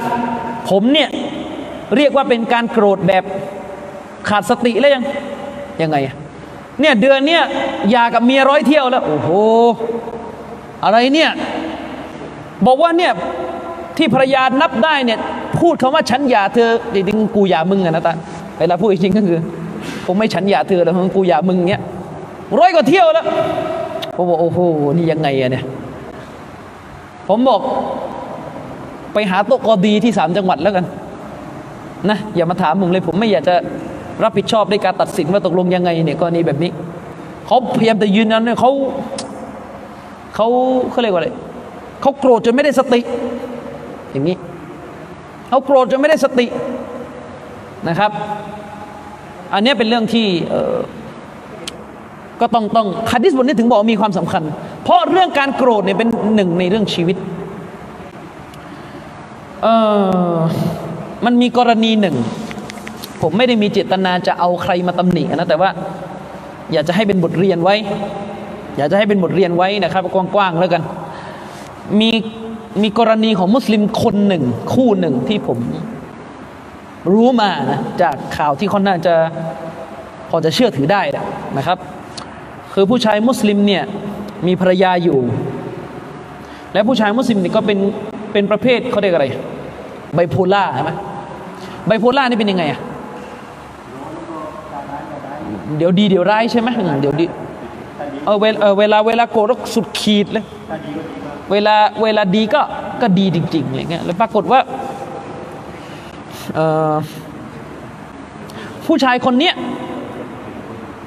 ก็หย่าภรรยา ในสภาพที่มีความโกรธแบบเนี้ยแบบแบบที่เขาเรียกว่าโกรธก็โกรธสุดขีดอะนะมีสภาพความโกรธอย่างเงี้ยทีนี้ปัญหาก็คือ ผมย้ำนะครับผมเล่าเรื่องนี้เพื่อต้องการให้เป็นบทเรียนไม่ได้มีเจตนาจะเหยียบย่ำความผิดพลาดของใครนะครับ เราขอลอตาลานั้น ประทานอภัยโทษให้แก่ผู้ผิดทุกคนในเรื่องดังกล่าวนี้นะครับ คนที่ล่วงเขาเรียก ก้าวล่วงสู่ความผิดไปแล้วเนี่ยเราขอดูอาต่อลอตาลาประทานอภัยโทษให้เขาในฐานะที่เขาเป็นพี่น้องมุสลิมคนหนึ่งของเราในกรณีนี้ผู้ชายนี่หย่าภรรยาแล้วแล้วหย่าเนี่ยเกินสามละตกสามละภรรยาก็ก็จะไปแต่งงานใหม่ ซึ่งจริงๆภรรยาก็มีสิทธิ์ไปแต่งงานใหม่อยู่แล้วอันนี้ปรากฏว่าสามีเนี่ยไม่ยอมให้ไปแต่งงานใหม่ โดยสามีนั้น อ้างว่าตัวเองโกรธในสภาพที่ไม่มีสติ คือหมายถึงหย่าในสภาพที่โกรธ โกรธแบบไม่มีสตินี่คำอ้างของสามีนะ แล้วก็ขาดสติฉะนั้นไม่ถือว่าเขาหย่าจะอ้างงี้จะอ้างงี้ไม่ถือว่าเขาหย่า แต่ภรรยาเนี่ยถือว่าหย่าแล้วนะครับและสุดท้ายเนี่ยภรรยาก็ไปแต่งงานภรรยาก็เหมือนเข้าใจว่า จะแต่งงานใหม่เดี๋ยวนั้นสามีก็ไม่รู้ยังไงโกรธก็เลยสังหารภรรยาเสียชีวิตลงเอาซุบินได้มินซาลิกเป็นเรื่องที่น่าเศร้านะครับกรณีแบบนี้ผมอยากจะเตือนว่าเวลาเกิดในปัญหาอย่างเงี้ยไม่ว่าจะคู่ภรรยาคู่ไหนนะเพราะว่าการใช้ความรุนแรงในครอบครัวมุสลิมเนี่ยนานวันมันเพิ่มขึ้น เพิ่มขึ้นจริง ๆ ซึ่งกรณีนี้เป็นกรณีที่น่าเศร้าที่สุดคือมันบานปลายไปถึงขั้นสามีปลิดชีพภรรยา นะครับแนะนำว่าเวลาเกิดปัญหาแบบนี้นะครับ ไม่ว่าจะใครก็ตามแต่หลังจากนี้หรือณขณะนี้ก็ตามเนี่ยอย่าเก็บปัญหานี้แก้กันสองคน ให้เลือกที่จะปรึกษาคนหลาย ๆ คนคือตอนเนี้ยคงไม่ใช่เวลาที่จะอายแล้วนะผมกลัวว่ามันจะบานปลายไปสู่ขั้นของการจบที่มันมันมันเศร้าแบบเนี้ยนะครับ แนะนำว่าใครมีปัญหาแบบเนี้ยให้ไป หาคนปรึกษาโดยเฉพาะอย่างยิ่งก็คือคนที่เป็นคนรู้ศาสนา ให้ดูว่าหนึ่งเขามีความรู้จริง ๆ มีการค้นคว้าได้ แล้วก็มีการใช้ชีวิตที่อยู่ในในข่ายที่วเราะมีการใช้ชีวิตที่ที่ดีดูภายนอกที่ดี ไม่ใช่ว่ามีความรู้แต่ว่าจีบสาวไปทั่วนี่อันนี้ไม่ต้องปรึกษานะเดี๋ยวเละกว่าเดิมอีกไอ้ประเภทเที่ยวไก่แจ้ไปทั่วเนี่ยนี่อย่าไปปรึกษาหมายถึงว่าปรึกษาคนที่ดี และถ้าเป็นไปได้แล้วนะ ให้ไปปรึกษาผู้ที่มีอำนาจในเรื่องนี้โดยตรง อย่าตัดสินเอง แก้ไขเองอะไรเองชัยตอนเนี่ยเข้าทางมันเลยครับ เวลาเราเกิดปัญหาแล้วเราไม่ถามผู้รู้ ไม่ปรึกษาผู้ที่มีความรู้มันจะเกิดปัญหา แต่เข้าใจว่าบางครั้งเรื่องในภายในครอบครัวในบางคนอาจจะคิดว่า มันเป็นเรื่องที่เป็นเกียรติของเราอะเราจะไปเล่าคนมันก็ยังไงอยู่ แต่ผมอยากจะแนะนำว่าบางครั้งมันจำเป็นต้องเล่า และเป็นอามานะ สำหรับผู้ที่ได้รับการปรึกษาที่เขาจะต้องจะต้องไม่ไปเล่าต่อนะครับฉะนั้นเวลาเกิดปัญหานี่อย่า อย่าปล่อยให้สถานการณ์มันร้ายแรงไปถึงเพียงนี้นะครับ ฉะนั้นไม่ว่าใครก็ตามแต่ในเรื่องการโกรธที่ทำผิดไปแล้ว และเป็นเหตุให้เกิดการเสียหายมากมายเนี่ยก็ขอให้เตาบ้าและเราเองก็ช่วยขอดุอานะครับ ให้พี่น้องที่ลงล้ำสู่ความผิดไปแล้วเนี่ยขอละตาลาเพยโทษให้เขา และอีกหลายชีวิตหลังจากนี้ เราต้องยอมรับว่าเราอยู่ในยุคสมัยที่มีสิ่งกระตุ้นความโกรธนี่เยอะ ในอีกหลายชีวิตของผู้ศรัทธาหลังจากนี้เนี่ยก็ต้องเรียนรู้กันต่อไปนะครับ ฉะนั้นเรื่องความโกรธเนี่ยเป็นเรื่องที่ ผมพูดตัวผมเป็นห่วงนะ เพราะว่าคนสมัยหลังเนี่ยก็โกรธกันง่ายเยอะเหลือเกิน โกรธกันโอ้โหโกรธกันบ่อยมากนะครับ โกรธกันจนไม่รู้จะพูดยังไง และสมัยเนี่ยไม่รู้เป็นอะไรกันโกรธเมียโพสด่าหน้าเฟซเมียโกรธด่าหน้าเฟซนะ ไอเราเนี่ยเป็นเฟรนงงว่ามาอะไรกันวะหรือเปล่านะครับ ฉะนั้นอย่าอย่าอย่าแก้ปัญหาแบบนี้ อุลามาจะยกเรื่องความโกรธที่เป็น เป็นความโกรธระหว่างสามีภรรยาเนี่ยบ่อยมากนะครับคำถาม ผมเนี่ยเป็นคนโกรธบ่อยมาก ผมเนี่ยเป็นคนโกรธบ่อยมาก แล้วจะแก้ยังไงอะเชคอับดุลการีมโคดอยท่านท่านท่านตอบได้สวยมาก เชคบอกว่ามันใช้กฎเชคอับดุลการีบอกว่ามันใช้กฎเดียวกันนะถ้าหากความรู้จะได้มาด้วยการเรียน ถ้าหากความโง่จะถูกรักษาไปด้วยการการถามและการเรียน ความโกรธจะถูกรักษาไปด้วยกับการฝึกตนให้ใจเย็น การสอบัตการฝึกตนอยู่ในการตัรบียะอยู่ในลักษณะสอบัตบ่อยๆ เออผมอยากจะแนะนำนิดนึงนะครับ เวลาเราเรียนศาสนาเนี่ยสิ่งหนึ่งที่เราจะขาดไม่ได้คือกระบวนการตัรบียกระบวนการกระบวนการขัดเกลาสำหรับผู้เรียน คืออย่าเรียนศาสนาแบบหวดอย่างเดียวนะบางคนเรียนศาสนาผมเนี่ยหาความรู้ศาสนาสายหวด สายแข็ง สายชัดเจนครับอาจารย์อย่างเงี้ยอันนี้อย่าอย่าอย่ามีแต่อารมณ์นี้อย่างเดียว มันจะเป็นปัญหา ผมนี่สายหวดเลยเจอพวกบิดาเนี่ไม่ได้เลยนะร้อน จะไล่ไล่กระทืบไล่ตีอันนี้อย่าอย่าอย่าขนาดนั้น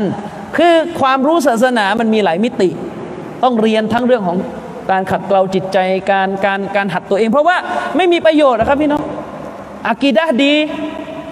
สุนนะเป๊ะ แล้วก็ยังไง มารยาทมารยาทเละกับภรรยาเนี่ยนะมารยาทนี่คือโอ้โห พูดง่ายๆถ้าภาษาภาษาบ้านนอกกันนะคือ สุนัขเดินผ่านไม่กล้ายุ่งด้วยอะเข้าใจไหมเคยเห็นไหมคนประเภทแบบหมาเห็นหมาอย่างนี้อะหมายังไม่อยากกัดอะแต่ประเภทขี้เมาตามซอยไล่เตะหมาทุกวันเนี่ยหมาเห็นอย่างหนีเลย อย่าเป็นแบบนั้นอะอย่าเป็นแบบนั้น คืออย่าเป็นประเภทแบบอักีดาดีบิดาไม่ทำแต่ว่าเเขาเรียกความโกรธเนี่ยโอ้โหนะครับ อุลามะเขาบอกว่าสุดท้ายเนี่ยคนที่สนองความโกรธของตัวเองเป็นว่าเล่นเนี่ยเราจะเห็นว่าผลลัพธ์ที่เขาจะได้รับหลังจากนั้นคือความเสียใจอย่างแก้ไขไม่ได้ และเราก็จะเห็นสัญญาณหนึ่งที่ที่เห็น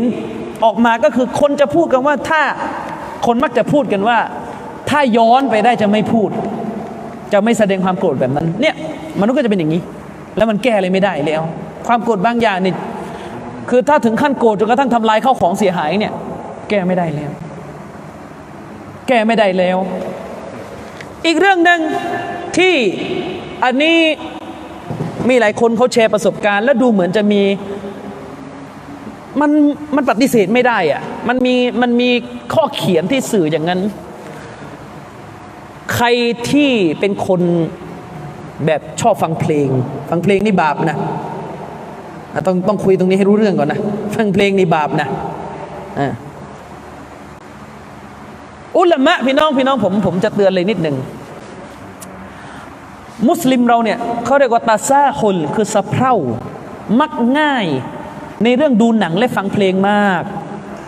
ไม่ว่าจะคณะคณะไหนก็เถอะคณะซุนนะหรือคณะไม่ซุนนะนี่ก็เท่ากันนั่นแหละ เรื่องนี้ไม่แบ่งกันเลยนะ เรื่องนี้ไม่แบ่งนะ เหมือนกันนะคือสะเพร่า และก็ง่ายมาก คือหมายถึงว่าดูทุกวันไม่รู้สึกเครียดไม่ไม่ได้เตาบ้าอะไรเลยเกี่ยวกับเรื่องนี้ดูทุกวันเลย พี่น้องครับกฎกฎกฎหนึ่งที่อุลามะเขาบอกคือ บาปใหญ่นี่มันไม่เหมือนบาปเล็ก บาปใหญ่นี่ไม่เหมือนบาปเล็ก บาปเล็กเนี่ยทำไปแล้วเนี่ยคือแม้ว่าบาปเล็กเนี่ยคือพี่น้องเวลาเรียกบาปเล็กเนี่ยแต่อย่าไปคิดมันเล็กนะอย่าไปคิดอย่างนั้นนะ อุลามะเขาถือว่าจริงๆอะบาปทุกอย่างเนี่ยมันใหญ่หมดแหละ ถ้าท่านพิจารณาว่าท่าน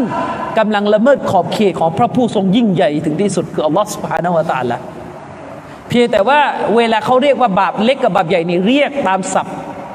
ในวิชาการศาสนาที่มันมีบั้นปลายต่างกันยังไงอะ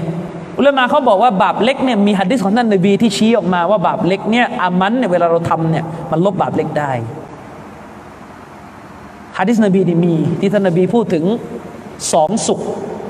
สองละหมาดวันศุกร์นะสัปดาห์ต่อสัปดาห์เนี่ยอามันที่บ่าวทำระหว่างนั้นน่ะจะลบบาปเล็กได้ อิลลัลกะบีรออิลลัลกะบาอิร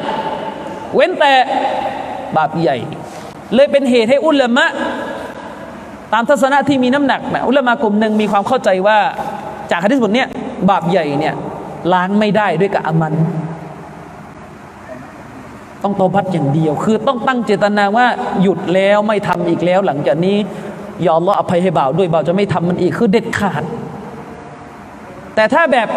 เดี๋ยวพรุ่งนี้ดูต่อ โอมจบเร็วจริง ๆ เลยพรุ่งนี้เดี๋ยวพรุ่งนี้กี่โมงว่าพรุ่งนี้เลื่อนนัดเต็ดหนัง เสร็จคำถาม ฟังเพลงนี่บาปใหญ่บาปเล็กฮะ ฟังเพลงแบาปใหญ่แบาปเล็กหืมแบาปเล็กอะแบาปเล็กหรือใหญ่ เล็ก ฐานเดิมเล็กอ่ามีมีอยู่ที่อ่อยู่ที่ในหาอีก พี่น้องครับ อุลามาเนี่ยขัดแย้งกันนะ ว่าอัลอากอนีเนี่ยการฟังเสียงเพลงนี่บาปใหญ่หรือบาปเล็ก เออ อุลามาบางท่านก็บอกบาปเล็ก อุลามาบางท่านก็นับเป็นบาปใหญ่เดี๋ยวเรามาดูเหตุผลของอุลามาที่นับเป็นบาปใหญ่ดีกว่า คือมันน่ากลัวอยู่เหมือนกันพี่น้องคือ อุลามะซีกที่นับการฟังเพลงเสียงเพลงเป็นบาปใหญ่เนี่ยเขาก็ใช้ฮะดิษหลาย ๆ บทพิจารณาฮะดิษในบุคอรีที่ท่านนบีว่าละนะกูนันนมินอุมมะติอักวามุนจะมีกลุ่มหนึ่ง ในประชาชาติของฉันจะมีคน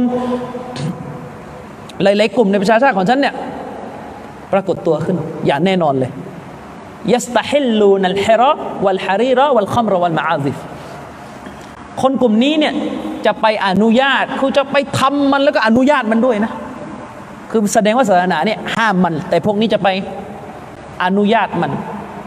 สี่ประการที่พวกนี้จะทำคืออะไรผ้าไหม ซินาสุราวัลมาอาซิฟแล้วก็พวกเครื่องดนตรีซีนาบาปใหญ่บาปเล็กใหญ่ ผู้ชายใส่ผ้าไหมใหญ่หรือเล็ก ใหญ่เหล้าใหญ่หรือเล็กใหญ่ ทีนี้ดนตรีถูกกล่าวคู่กันกับสามอย่างนี่จะเข้าใจยังไง เชคฟาวซานจึงบอกว่าการฟังเพลงเป็นบาปใหญ่ เพราะมันกล่าวคู่กันกับสามประการ และในอัลกุรอานนั้นอัลลอฮฺตาลาได้พูดถึงคำว่าละฮวัลฮะดีษในสุรอัลมุมินูนละฮวัลฮะดีษว่ามินันนาซิมัยสตรีละฮวัลฮะดีษและจะมีมนุษย์บางส่วนที่ซื้อสิ่งไร้สาระคำว่าสิ่งไร้สาระที่นี้อับดุลลาอิบนอับบาสอธิบายว่าหมายถึงเครื่องดนตรี ทีนี้อายะเนี่ยใช้คำว่าละวัลฮะดีษเนี่ยสิ่งเครื่องดนตรีตรงนี้ทำให้มนุษย์หลงเลยนะกุรานใช้คำเนี้ยทำให้มนุษย์นี่หลงผิด มันใช้คำว่าหลงนะมันจะเป็นบาปใหญ่หรือบาปเล็กอะทีนี้อุลามาเหล่านี้ก็ใช้ฮะดิษบทนี้เป็นหลักฐาน ใช้กุรานเมื่อสักครู่เนี่ยเป็นหลักฐานว่าการฟังเพลงเป็นบาปใหญ่ นี่ยังไม่นับคำพูดของท่าน ถ้าจะไม่ผิด น่าจะเป็นอิบนุอุมัรอิบนุมัสอูดนี่แหละ ที่ใช้กันบันียกมาในหนังสือของท่านอิบนุอุมัรหรืออิบนุมัสูดผมจำเป๊ะๆไม่ได้แล้วบอกว่าการไอเสียงเพลงเนี่ยมันทำให้หัวใจเป็นนิฟักฮัดดิสบทเนี้ยมันมันเมากูฟคือมันเป็นคำพูดของสหบะทีเนี้ยจะมองว่าคำพูดของสหบะท่านนี้สหบะท่านนี้พูดก็จริงแต่ฮุกกลมจะถึงนบีหรือเปล่าประเด็นพี่น้องเข้าใจไหมฮัดดิสเมากูฟแต่ฮุกกลมมันมาฟัว มาฟัวคือหมายถึงว่าสหบะเนี่ยพูดแต่ไม่ได้บอก ตอนที่สหบะเล่าเนี่ยไม่ได้บอกว่ารอสูลลอฮ์กล่าวว่า แต่มันจะมีกฎอยู่ข้อหนึ่งก็คือ สิ่งใดก็ตามแต่ที่ซอฮาบะพูด และเนื้อหาของมันเกี่ยวข้องกับเรื่องอากีดะเกี่ยวข้องกับเรื่องที่มันคิดเองไม่ได้อะมันจะวินิจฉัยเองไม่ได้ เป็นเรื่องที่เป็นเรื่องอากีดะเป็นเรื่องเรฟเนี่ยคุกกลมของมันจะรับมาจากนบี เท่ากับนบีพูด ปัญหาคือซอฮาบะที่ท่านที่บอกว่าเสียงเพลงทำให้หัวใจเป็นนิฟากเนี่ยเชคอันบานีบอกว่าฮุกกลมของมันเนี่ยนะเขาเรียกฮุกกลมของมันเอามาจากนบี เพราะกำลังพูดถึงเรื่องอีมานเรื่องนิฟักเนี่ยมันเป็นเรื่องเรฟซอฮาบะไม่พูดเองหรอกเอามาจากนบี ฉะนั้นเวลาบอกว่าเสียงเพลงทำให้หัวใจเป็นนิฟักเป็นสัญลักษณ์ที่ชี้ถึงการเป็นบาปใหญ่ของเสียงเพลง อันนี้ผมก็เสนอหลักฐานในซีกนี้นะ ทีนี้ถ้าเสียงเพลงเป็นบาปใหญ่เนี่ยพี่น้องไม่หยุดก็ไม่หมด ต้องหยุดอย่างเดียว เวลาบอกว่าเสียงเพลงเนี่ยอย่าอย่าไปอย่าอย่าอย่าเขาเรียกขอโทษ ผมไม่อยากใช้คำแรงๆอะคือถ้าถ้าพูดกันในวงนี้เขาเรียกคืออยากกากนะถึงว่าเวลาบอกว่าเสียงเพลงบาปใหญ่เนี่ยอย่าแบบไปจินตนาการว่าต้องไปซื้ออัลบั้มมาเลย แล้วก็เปิดฟังเป็นอัลบั้มโดยตรง ไม่เกี่ยวครับ เสียงมันอยู่ในไหนก็ก็ก็โดนหมด ในข่าวมีเสียงเพลงไหมก็โดน ในหนังมีเสียงเพลงไหมก็โดน ในสารคดีมีเสียงเพลงไหมก็โดน ในบรรยายโต๊ะครูบางโต๊ะครูมีเสียงเพลงไหมมีในงานสุเราบางงานมีไหมมีก็โดนหมดครับ งานแต่งมีไหมมีโดนหมดครับ บางคนบอกโอ้ยเอาอีกแล้ว จะอยู่ไม่ได้กันอีกแล้ว ก็อยู่ไม่ได้ก็อยู่ไม่ได้ครับจะให้ทำยังไงครับ ตัวบนเป็นอย่างนี้ เข้าใจไหม ก็ไม่รู้ก็ตัวใครตัวมัน ผมก็ไม่ได้ให้สวรรค์ท่าน ท่านก็ไม่ได้ให้สวรรค์ผม ก็ตัวใครตัวมันกลับบ้านไปเคลียร์ตัวเอง ไปเคลียร์ตัวเองครับนะครับ เรื่องใหญ่นะ เรื่องใหญ่นะเรื่องนี้ไม่ใช่ไม่ใช่เรื่องเล่น คือเราอย่าสบายใจอะพี่น้องบางคนบอกว่าก็มันมีคีรับอะมันมีเห็นต่างอะนะเรื่องนี้ทำไมไม่บอกเห็นต่าง กลับไปดูในบีทำไมไม่พูดบ้างอะนะเรื่องนี้ไม่เห็นพูดเลย คือมีเห็นต่างก็จริง แต่ว่ามันไม่ใช่มันไม่ใช่ลักษณะของผู้ศรัทธา ที่เมื่ออุลามะเห็นต่างระหว่างใหญ่กับเล็กเนี่ยใบใจนะไม่ใช่เข้าใจไหมพี่น้องเขาไม่ได้เห็นต่างว่าฮัลานฮารอมนะแต่เห็นต่างว่าฮัลานฮารอมนี่ยังพอยังพอสบายใจได้ ถ้าตัวเองบอกว่าผมให้น้ำหนักกับฝ่ายฮัลาน นี่เห็นต่างว่าใหญ่หรือเล็ก เหมือนบางคนน่ะอุลามะเห็นต่างกันว่าคนทิ้งละหมาดเนี่ยกาเฟตหรือเลวสุดๆแต่เป็นมุสลิม เห็นต่างกันว่าคนทิ้งละหมาดเนี่ยเป็นกาเฟตไหม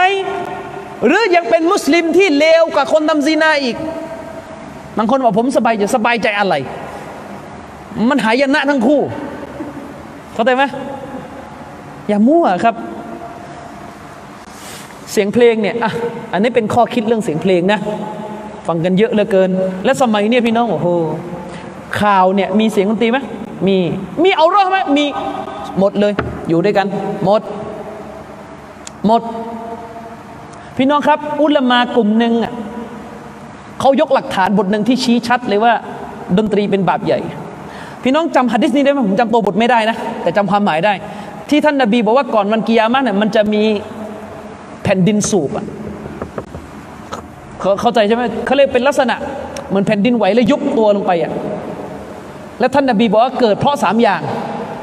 เพราะมีการร้องรำทำเพลง มีอยู่มีอยู่วักหนึ่งใช่ไหมท่านนบีบอกว่า เพราะมันจะมีคนเนี่ยออกมาตีกลองร้องรำทำเพลงหนูละมาเขาใช้ฮะดิษนี้เป็นหลักฐานที่ชี้ว่า เสียงเพลงแบบใหญ่นะและสมัยนี้เนี่ยเสียงดนตรีกับการเปิดเอาร้องของผู้หญิงหรือการซีนาอยู่ด้วยกัน ทีเนี้ยผมค่อนข้างเชื่อว่า โอเคอาจจะอาจจะไม่เหมาหมดนะคือไปถึงดนตรีนี่บาปหมดทุกชนิด แต่ปฏิเสธไม่ได้เลยว่า คนจำนวนมากฟังดนตรีในตระกูลที่กระตุ้นอารมณ์รุนแรง ถามไม่จริง ใครไม่ฟังเพลงหมายถึงว่า คนที่ฟังเพลงอะมีไหมที่แบบไม่ฟังเพลงร็อกเลย อาจจะมี แต่ผมคิดว่าคนที่ฟังเพลงเนี่ยมันจะต้องชอบเพลงร็อกเหมือนกันใช่ไหมต้องชอบเพลงร็อกเหมือนกัน และเพลงร็อกเนี่ยก็มีกันหลายสกุลเลยนะไม่รู้ตั้งกี่สกุลแล้วแต่ใครจะชอบแบบไหน ทุกสกุลเนี่ยมันกระตุ้นความรุนแรงอะจริงปะทุกสกุลนี่กระตุ้นความรุนแรงนะมันมีมันมีเขาเรียกตัวตัวตัวรุนแรงอะมีไหมคนคนฟังเพลงร็อกแล้ว สงบนิ่ง ใจนิ่งเหมือนนั่งสมาธิอะมีไหมทำไมต้องกระโดดรถเต้นน่ะมีไหมคนคนฟังเพลงร็อกแล้วจิบจิบกาแฟอาจจะมีในถึงในเชิงทั่ว ๆ ไปแบบ แบบฟังไปด้วย แล้วก็กินกาแฟด้วยแต่ก็เราพูดถึงว่าสัญญลักษณ์ของดนตรีประเภทนี้มันจะก้าวร้าว มันจะรุนแรง ผมเนี่ยเป็นเป็นเป็นเด็กสามจังหวัดนี่อยากจะเตือนเตือนจริงๆอะนะเตือนด้วยความเป็นห่วง เด็กมลายูเนี่ยชอบจริง ๆ เลยกับเพลงฝรั่งนึกชอบอะไรกันนักกันหนานะชอบจริง ๆ เพลงไทยไม่ฟังนะ ไปฟังเพลงฝรั่ง แล้วก็จำนวนไม่รู้จะแหมเดี๋ยวพูดว่าจำนวนมากเดี๋ยวก็โวยอีก คือจำนวนไม่น้อยเลยของคนที่ฟังเพลงร็อกฝรั่งเนี่ยจะติดยาด้วย ไปดูพวกติดท่อมดูสิ ชอบใคร ชอบศิลปินฝรั่ง ชอบศิลปินฝรั่ง เมื่อไม่นานมานี้เนี่ยมีอดีตนักร้องมุสลิมไหมออกมาให้สัมภาษณ์ คือเจตนาของเขาอะดี คือต้องการพูดถึงว่าทำไมเขาเลิกดนตรีอะนะ แต่คนเสพเนี่ยผมไม่ได้ตำหนิคนให้สัมภาษณ์นะ ผมตำหนิคนเสพเขาอะพูดเพื่อให้ได้แง่คิด ให้เลิกไม่ใช่ให้ท่านเนี่ยนะไม่ใช่ให้ท่านเนี่ยกลับไปฟังใหม่อะกลับไปฟังใหม่โอ้ยฟังพี่เขาสัมภาษณ์นี่คิดถึงจังอะไรเงี้ยเอาสักหน่อยนะเนี่ยหลายคนในเฟซอย่าทำให้เขาเรียกว่าเจตนารมณ์ของเจ้าตัวเขาเสียสิ เขาอุตส่าห์เลิก อุตส่าห์ยุตินะครับ คุณกลับไปเอาสิ่งที่เขาเลิกมามามามารำลึกกัน โอ้ยเนี่ยพี่เขาไปตำนานมากเลยอะไรเงี้ยอะไรพอได้แล้วไอ้บ้าบ้าบอเงี้ยพอพอเลยแล้วนะตำนานอะไรเออตำนานอะไรนะครับ พอพอได้แล้วนะครับ คือคือคือเยอะอะเยอะคือผมเข้าใจไปรุ่นบางคนบอกว่าอาจารย์ไม่เข้าใจหรอกผมไม่เข้าใจอย่างดีเลยเรื่องนี้อย่า นะครับผมเข้าใจไอ้เรื่องการที่พวกคุณชอบเพลงร็อกเนี่ยผมเข้าใจนะครับแล้วก็เลือกให้ได้ด้วย เข้าใจไม่เข้าใจไม่ใช่ประเด็นบาปอยู่วันยังค่ำมาแหละอย่าอย่าใช้คำพูดแบบเขาเรียกคำพูดแบบเราไปก๊อปพวกกาเฟตเยอะชีวิตมันต้องลองลองอะไรฮะลองนรกอะคือคือเราอย่าไปเอาคำพวกนี้มาเป็นคำขวัญจนกระทั่งมันทำให้ มันทำให้ชีวิตของเรามันออกแต่ละการศาสนา แล้วพวกนักร้องศิลปินเนี่ยตัวดีเลยชอบผลิตผลิตศัพท์แบบเนี้ย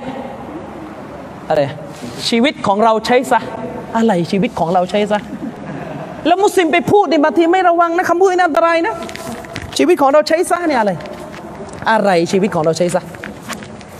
ใช้อะไรไอ้นั่นเพลงละนะชีวิตของเราใช้ซะมีอะไรอีกเออผมลิขิตอะไรเงี้ยอะไรอีก อะไรแบบนี้เยอะหน้าเฟซเยอะ คือขอเถอะครับ ถ้ายังเลิกไม่ได้ก็ช่วยกันปิด ไม่ต้องไม่ต้องแชร์ชาวบ้าน แต่ผมอยากจะเตือนจริง ๆ นะ หลายคนที่ฟังเพลงเนี่ยมักจะไม่รู้ว่าเนื้อหาเพลงเนี่ยมีสิ่งที่ขัดกับหลักการศาสนา ผมเนี่ยรู้สึกรู้สึกดีนะ ที่ตอนที่นักเรียนโรงเรียนหนึ่งไปร้องเพลงต้อนรับผู้นำศาสนาคริสต์มา แล้วมีคนตั้งมีคนที่เป็นห่วงว่าหุยเนื้อเพลงเนี่ยมันมันไม่ได้นะมันเป็นเพลงที่เซนเขาแต่งไอ้พวกนักบวชเขาแต่งกันเพื่อเพื่อสรรเสริญ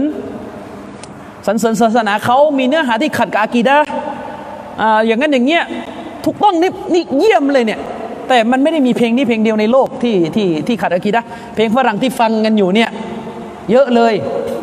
นะฉะนั้นต้องต้องต้องมาตรฐานเดียวอย่าอย่าแบบเฉพาะเพลงนี้ที่อย่าเฉพาะเพลงนี้ที่ต้องต้องแบบหมดนะ คือผมเนี่ยมีไอ้นี่พูดจริงคือไม่ต้องเป็นห่วง เพราะว่าไม่ใช่อะไรคือผมเนี่ยดีใจนะที่เห็นสังคมของเราเนี่ยหุ้ยเฮ้ยเขาตื่นตัวไปถึงขั้นนี้ว่าเนี่ยเนื้อเพลงที่เด็กไปร้องต้อนรับพระสันตะปาปาเนี่ยจะมีสิ่งที่ขัดกับหลักการอิสลามนะมีการเเรียกพระเยซูว่าเป็นพระเจ้าอะไรอย่างเงี้ยโอ้ยมันจะตกศาสนาได้ถูกต้องพี่น้องเราเป็นห่วงเนี่ยดีเลย แต่กำลังจะบอกว่ามันไม่ใช่ว่าเรามาห่วงเฉพาะนักเกียนมัธยมปลายไปร้องสิห่วงบ้านเราด้วยดิ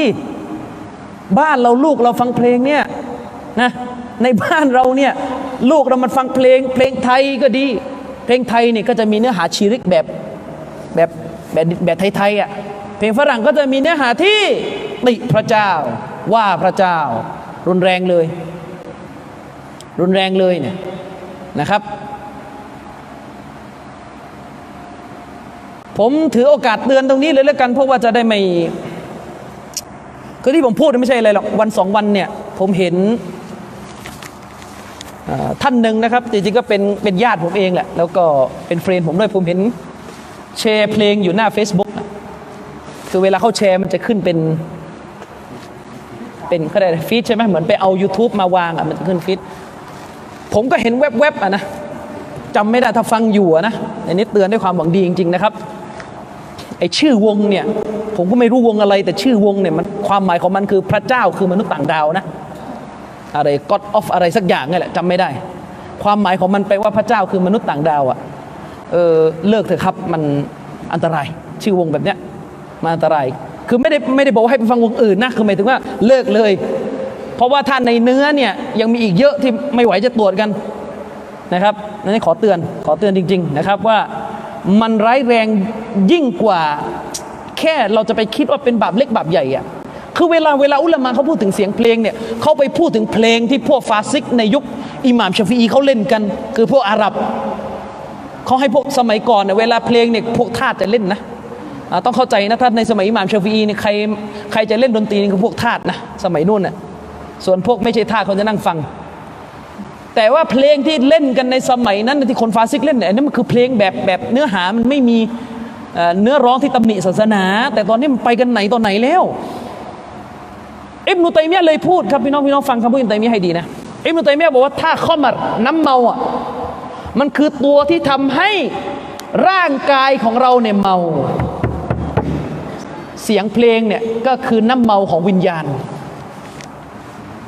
ท่านนะถ้าเล่าเนี่ยทำให้กายเมาเสียงเพลงก็ทำให้ใจเมาเหมือนกันฉะนั้นระวัง และผมเชื่อเลยว่าคนจำนวนหนึ่งสมัยปัจจุบันเนี่ยที่โกรธง่าย ที่ท่านนบีห้ามว่าอย่าโกรธแล้วโกรธง่ายกันเหลือเกินเนี่ย เพราะฟังเพลง รุนแรง ฟังเพลงแบบเชิงรุนแรงก้าวร้าวแหกปากอะไรอย่างเงี้ยยิ่งบางวงเนี่ยโหเล่นเสร็จคุยอย่างกีตาร์ทุบกันแหลก แล้วก็เอามาทุบกันในบ้านด้วยอย่างเงี้ยเห็นไหมอะไรต่อม่อะไรก็ไม่รู้ เตือนนะครับ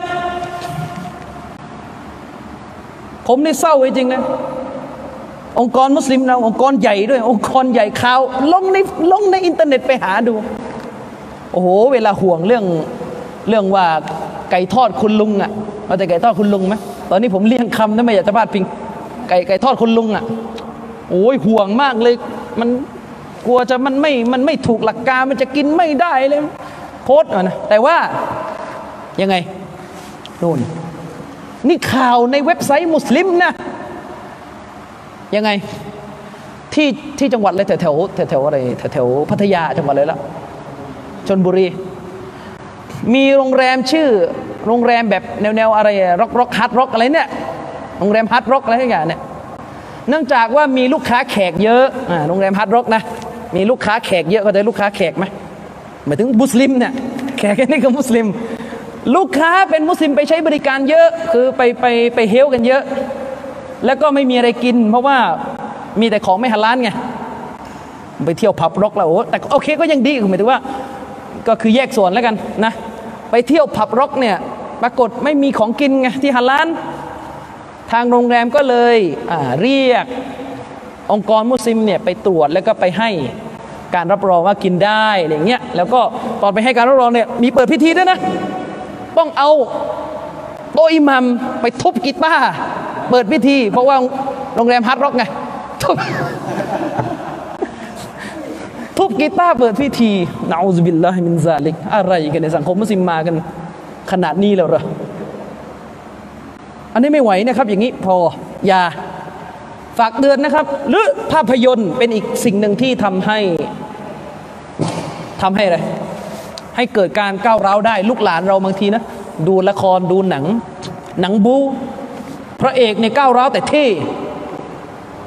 คือเราอะพูดตรงๆเอาพูดกันทุกคนก็น่าจะเคยผ่านคือ เราโตมาในบ้านเมืองที่ของมะเสียเนี่ยถูกประดับประดาให้เป็นของสวย เหมือนที่กุรานบอกว่าชัยตอนเนี่ยจะประดับประดาความชั่วให้ดูให้ดูดี พระเอกเนี่ยเป็นคนไม่ดีในหนัง เป็นโจรด้วย แต่เท่นะไม่รู้เรื่องอะไร พระเอกนี่เป็นโจรเนี่ยอย่างเท่เลยใส่เรแบนดำอย่างเงี้ย เด็กมันอยากจะเด็กมันจะเอาอยัางไง เด็กมันดูมันก็จะเอาด้วยสิใช่ไหมนี่ยคือเรียกผลเสียที่ได้มาจากละคร และมันนำมาซึ่งความรุนแรงเลยมีงานวิจัยที่ชี้ว่า ครอบครัวในอเมริกาหรือแม้กระทั่งครอบครัวในไทยเนี่ยการใช้ความรุนแรงภายในครอบครัวเนี่ยเกิดขึ้นจากละครเป็นเหตุไม่น้อยเลย ไม่น้อยเลย ตัวร้ายตบตัวตัวตัวตัวอิจฉาเอ่อ ตัวร้ายเนี่ยลงโทษลูกน้องคือทำแบบอย่างชั่วๆให้ดูอะแล้วคนก็เอาไปไปทำเป็นจริงในชีวิตจริง สิ่งที่อยู่ในละครสะท้อนออกมาเป็นโลกความจริง ไปหมดแล้วตอนนี้ นี่คือปัญหาที่อยากจะฝากไว้ประการที่สำคัญที่เราได้รับจาก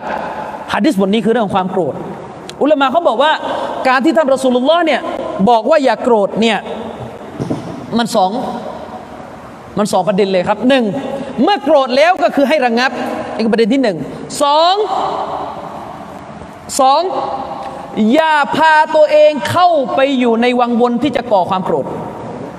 อย่าอย่าพาตัวเองเข้าไปอยู่ในวังวนที่จะก่อ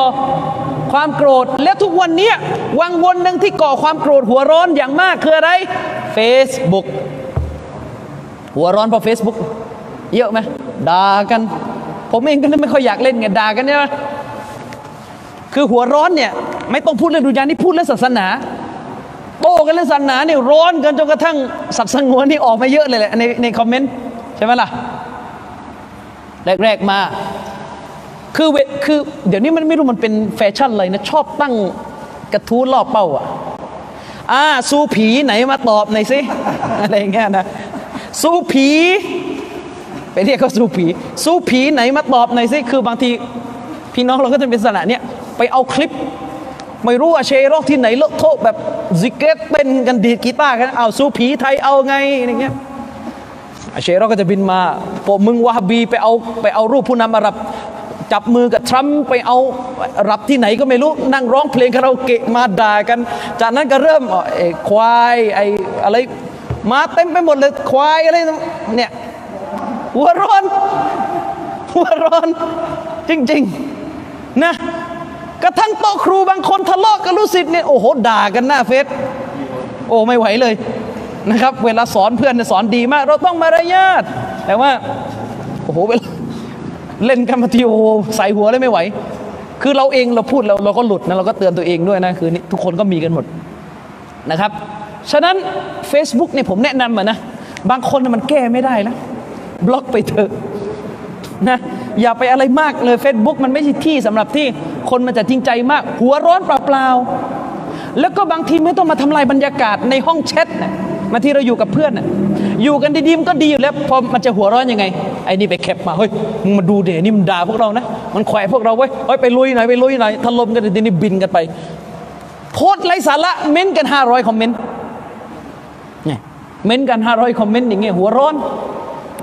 นะฉะนั้นอันนี้ก็คงจะฝากประเด็นนี้ไว้ ประการต่อมาพี่น้องครับ อันนี้เป็นแง่คิดสำคัญเลยที่อุลามาบอกสหบะท่านนี้เนี่ยไปถามท่านรอซูลเนี่ยไปไปไปหาท่านรอซูลแล้วก็กล่าวกับท่านรอซูลว่าเอาซีนี จงสั่งเสียเราเถิด จงสั่งเสียฉันด้วยเถิดท่านรอซูล และท่านรอซูลสั่งเสียด้วยคำตอบว่าลาตักตบจงอย่าโกรธ ในภาษาอาหรับเนี่ย เวลาจะสั่งเสียอะไร แล้วก็กล่าวคำสั่งเสียด้วยเรื่องเดียว มันเป็นข้อบ่งชี้ว่า เรื่องดังกล่าวนั้น เป็นเรื่องใหญ่สำคัญ และเป็นเรื่องที่เป็นเรื่องดีงามที่จะต้องสั่งเสียให้กระทำกัน คืออย่ากโกรธในประการแรก ทีนี้ประการที่สองเกิดคำถามว่า เออบางคนอาจจะตั้งคำถามทำไมนบีไม่สั่งเสียเรื่องเตาฮีดทำไมนบีไม่สั่งเสียเรื่องละทิ้งบิดาทำไมถึง สั่งเสียเรื่อง อย่าโกรธ ยังไงเนี่ย ยังไง คือเราเราจะเจอสำนวนแบบนี้เยอะนะสอบะท่านนี้ไปถามท่านนบีว่าอะไรคือการงานดีที่สุด บางครั้งท่านนบีก็บอกจิฮาดบางครั้งท่านนบีก็ตอบว่าทำดีต่อพ่อแม่ บางครั้งท่านนบีก็ตอบว่าอย่างงูอย่างนี้อย่างนั้น อันนี้ก็เหมือนกันมีสฮาบะไปถามท่านนบีเนี่ยไปขอให้ท่านนบีสั่งเสียเนี่ยหลายหลายฮะดิษแต่ฮะดิษนี้ ท่านนบีสั่งเสียด้วยกับเรื่องอะไรละตักบท่านนบีได้สั่งเสียด้วยกับเรื่อง อย่าโกรธ อย่าโกรธ เชคอุซัยมีนท่านบอกว่าไงถ้าเราไปดูอัลกุรอาน ในอัลกุรอานเนี่ยอัลลอฮฺตาลาได้เขาได้วสียัตได้สั่งเสียแก่ประชาชาติรุ่นก่อนนะครับ แต่เป็นเรื่องของตักวา เช่นในสุรอันนิซาอายะที่ร้อยสามสิบเอ็ด อัลลอฮฺตาลาว่าไงวะลักรวัสไซนัลลซีนอูตุลกิตาบมิงกับลิกุมวะอียากุมอานิตตะกุลลอฮ์อัลลอฮฺตาลาบอกว่าและเนเทเราได้สั่งเสียยังบรรดา ประชาชาติผู้ได้รับคัมภีร์ก่อนหน้าท่านเออบรรดาลุนกิตาบ และพวกเจ้าด้วยก็คือบรรดามุสลิมีนว่าอานิตตะกุลลอฮ์จงยำเกรง ตกลงยังไง เชคอุซัยมีนบอกว่า เราไม่เข้าใจวิธีการพูดของรอสูลุลลอฮ์เนี่ยเราอาจจะเอ้ยยังไง กุรอานเนี่ยบอกว่าพระองค์ได้สั่งเสียด้วยเรื่องของยำเกรง แต่นบีสั่งเสียด้วยเรื่องของลาตะกตบอย่าโกรธจะอธิบายยังไงดี เชคซอลและอัลเชคบอกว่าเรื่องนี้มีคำอธิบายสองคำอธิบายในหมู่ละมะคำอธิบายที่หนึ่งเขาบอกว่าานรอซูลเนี่ยจะสั่งเสียอะไร จะสอนใคร ท่านรอซูลจะดูสภาพของผู้มาถาม จึงเป็นข้อบ่งชี้ไงว่าสหบัตท่านที่มาถามเนี่ยแสดงว่าเป็นคนที่มีความโกรธอยู่ในตัว อุลามากลุ่มที่หนึ่งบอกว่า แนวทางของรอสูลุลลอฮ์เนี่ยจะสั่งเสียจะพูดอะไร จะวสียัตอะไรจะดูสภาพของผู้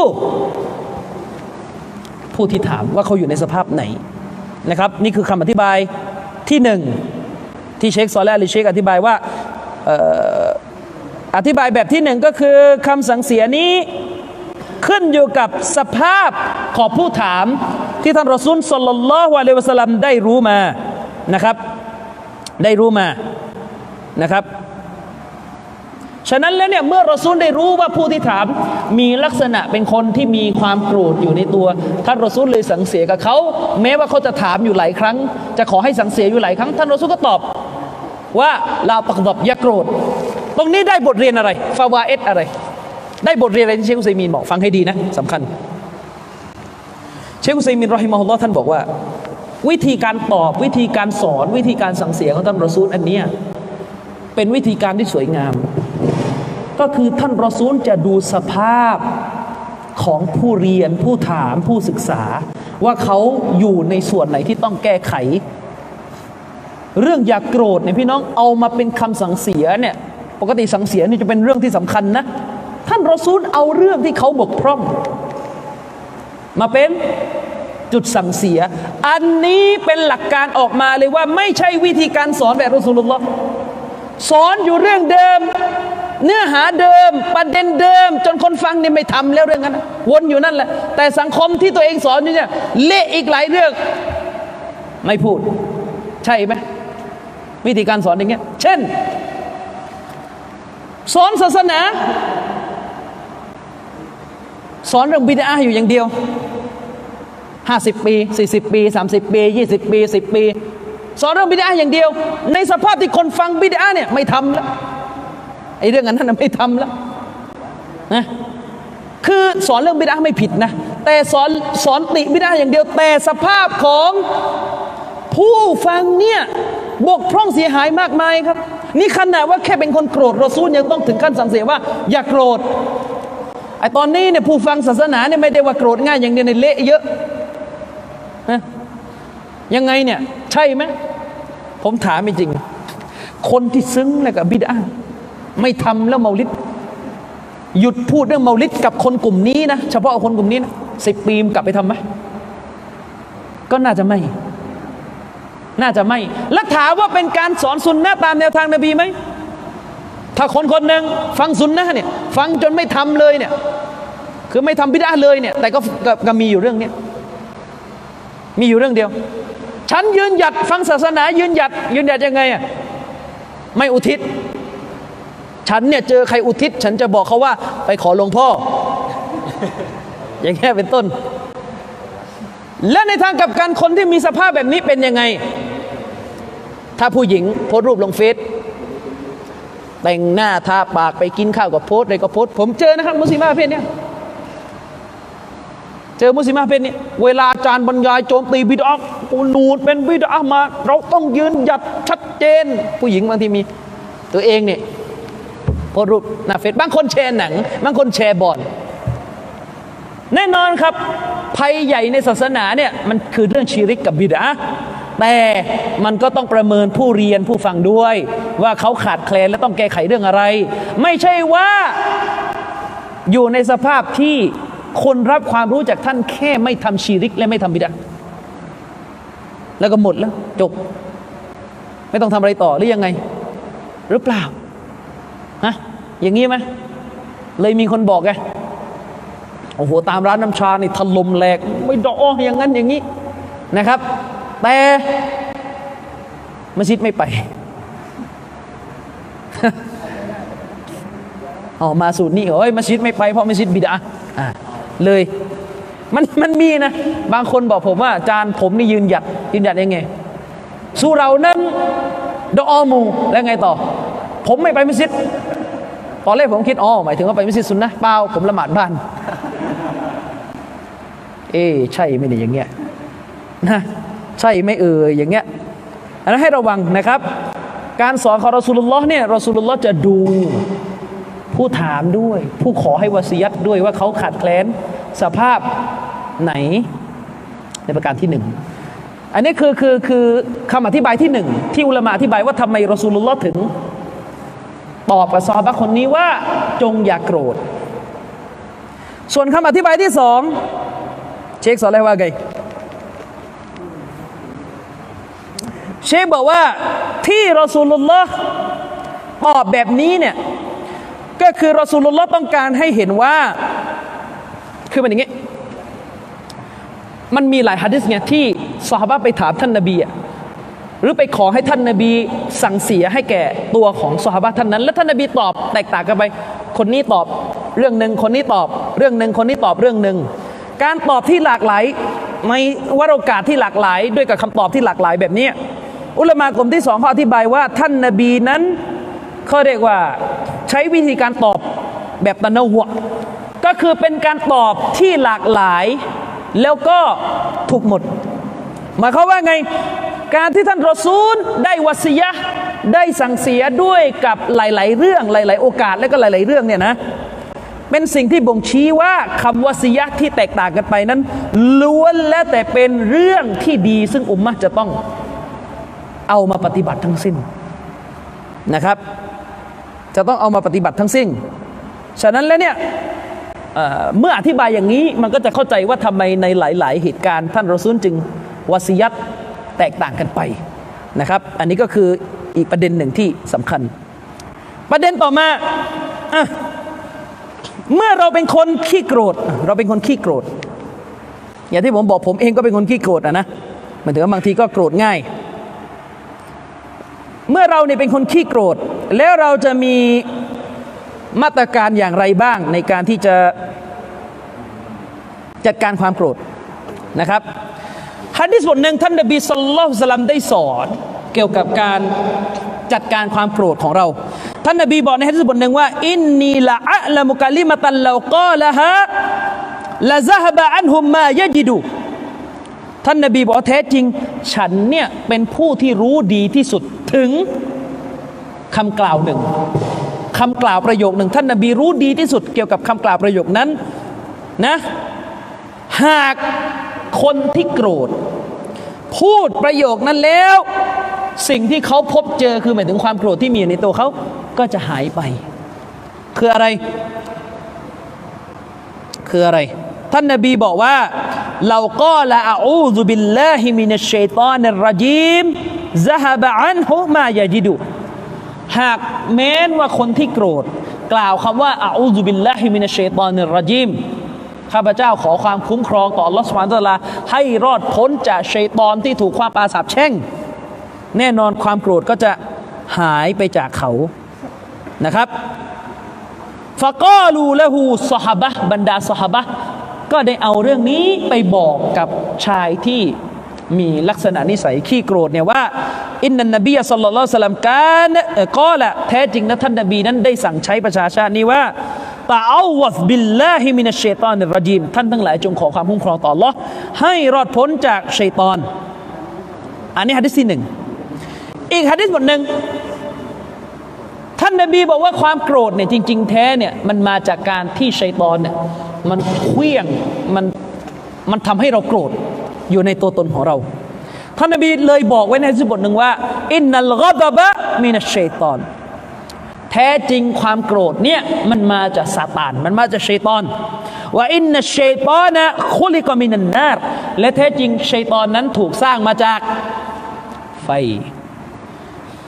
แท้จริงนะชัยตอนถูกสร้างมาจากไฟคำว่าชัยตอนตรงนี้คือรวมไปถึงอิบลิส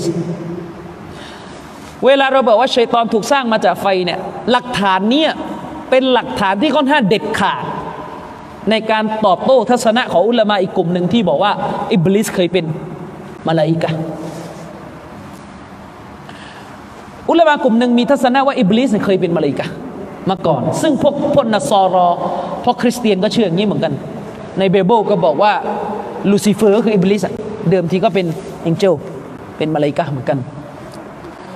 แต่ถ้าใช้ฮะดิษบทนี้จะเห็นเลยว่าอิบลิสกับบรรดามาลาอิกะถูกสร้างมาด้วยกับคนละ แหล่งخلقت الملائكة من نور ท่านนบีพูดในฮะดิษบทหนึ่งว่าบรรดามาลาอิกะนั้นถูกสร้างมาจากรัศมีและฮะดิษบทนี้บอกว่าไงคุลิกะว่าอินนัชัยตอนะคุลิกะมินนาร์ฮะดิษบทนี้บอกว่าแต่ชัยตอนเนี่ยถูกสร้างมาจากไฟ ฉะนั้นจึงเป็นหลักฐานที่ผมคิดว่าค่อนข้างก็ตะอีค่อนข้างเด็ดขาดมากที่ยืนยันว่า อิบลิสไม่ใช่เป็นมาลาอิกะมาก่อนว่าอินนามะตุตฟาอุนนารุบิลมาอีและเมื่อชัยตอนถูกสร้างมาจากไฟ ไฟก็จะถูกดับด้วยกับน้ำนั่นนบีบอกท่านนบีก็พูดต่อไปว่าไฟอิดากอดิบะอาฮัดุกุมฟัลยะตะวัดดะและเมื่อใดก็ตามแต่ที่คนหนึ่งคนใดในหมู่พวกท่าน มีความโกรธขึ้นมาแล้วไซจงอาบน้ำละหมาด จงไปอาบน้ำละหมาดฮะดิษนี้ รายงานโดยท่านอบูดาวุดอีกฮะดิษอีกบทหนึ่งท่านนบีว่าไงอิดากอดิบะอาฮัดุกุมวะฮุวะกาอิมุนฟัลยัจลิสหากคนหนึ่งคนใดในหมู่พวกท่านเกิดความโกรธขึ้นแล้วไซโดยที่ในขณะที่โกรธเนี่ยเขากำลังยืนอยู่นะฟัลยัจลิสก็จงนั่งลงเปลี่ยนอิริยาบถมันมันช่วยให้หายโกรธได้จริงในทางการเพศก็ยืนยันอย่างนั้นนะครับ ฟาอินซาฮบะอันฮุลกดบและหากว่าความโกรธนั้นได้ออกจากเขาไปเพราะการยืนเออการการการนั่งลง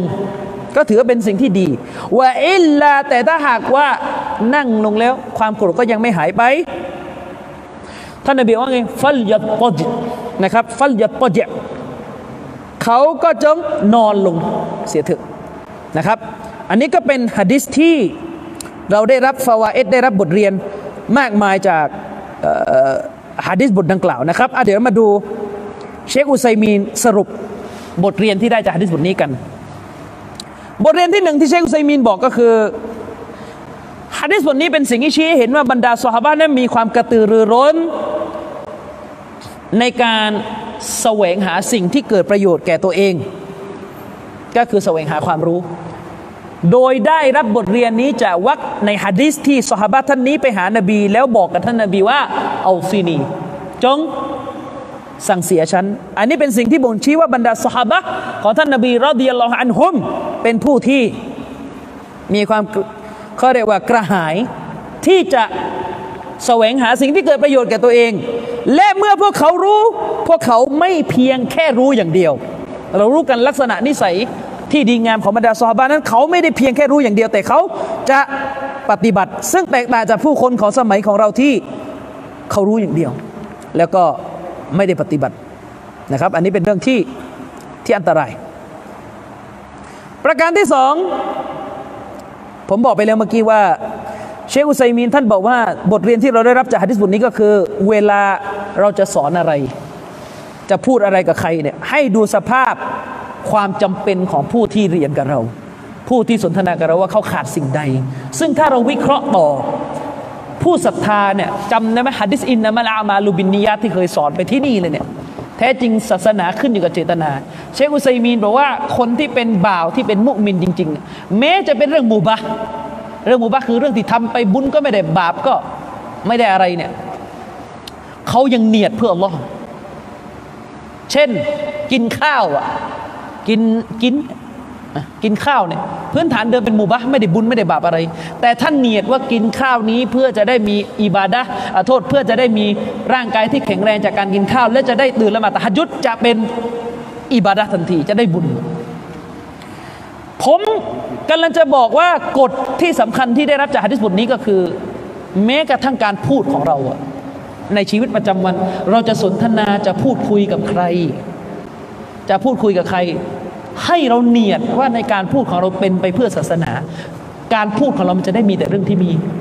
ประโยชน์ และเมื่อเราเนียดว่าจะพูดเนี่ยเป็นไปเพื่ออัลลอฮ์ตาลา พูดเพื่ออัลลอฮ์ตาลา ก็คือจะมีแต่เรื่องศาสนา เราก็จะได้ดูด้วยว่าคนที่เรานั่งอยู่ด้วยเนี่ยเขาเป็นมุสลิมที่ขาดแคลนเรื่องอะไร จะได้พูดเรื่องศาสนาให้ถูก ให้ถูกเรื่อง ด้วยเหตุนี้ผมถึงบอกว่าการพูดกับคนที่ไม่ใช่มุสลิม ดีที่สุด พูดสภาพว่าเขาต้องการอะไรที่สุด ต้องการสัจธรรม พูดเรื่องพระเจ้า พูดเรื่องสัจธรรม นั่งแท็กซี่แล้วก็พูด แต่ถึงบอกว่าไม่ใช่คนทั่วไม่ใช่คนส่วนใหญ่จะทำกัน เพราะคนส่วนใหญ่ที่เช็คอุซัยมีว่าคนส่วนใหญ่ชีวิตของเขาเป็นแค่เรื่องประเพณีทั่วไปเท่านั้นไม่ได้เนียดเพื่อจะเป็นศาสนาแม้กระทั่งเรื่องศาสนาแล้วยังเป็นประเพณี เหมือนแขกอะ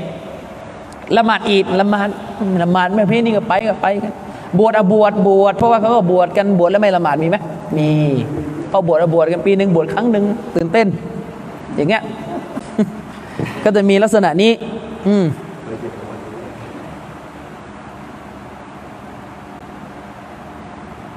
เชคุซัยมีท่านยกตัวอย่างว่า เช่น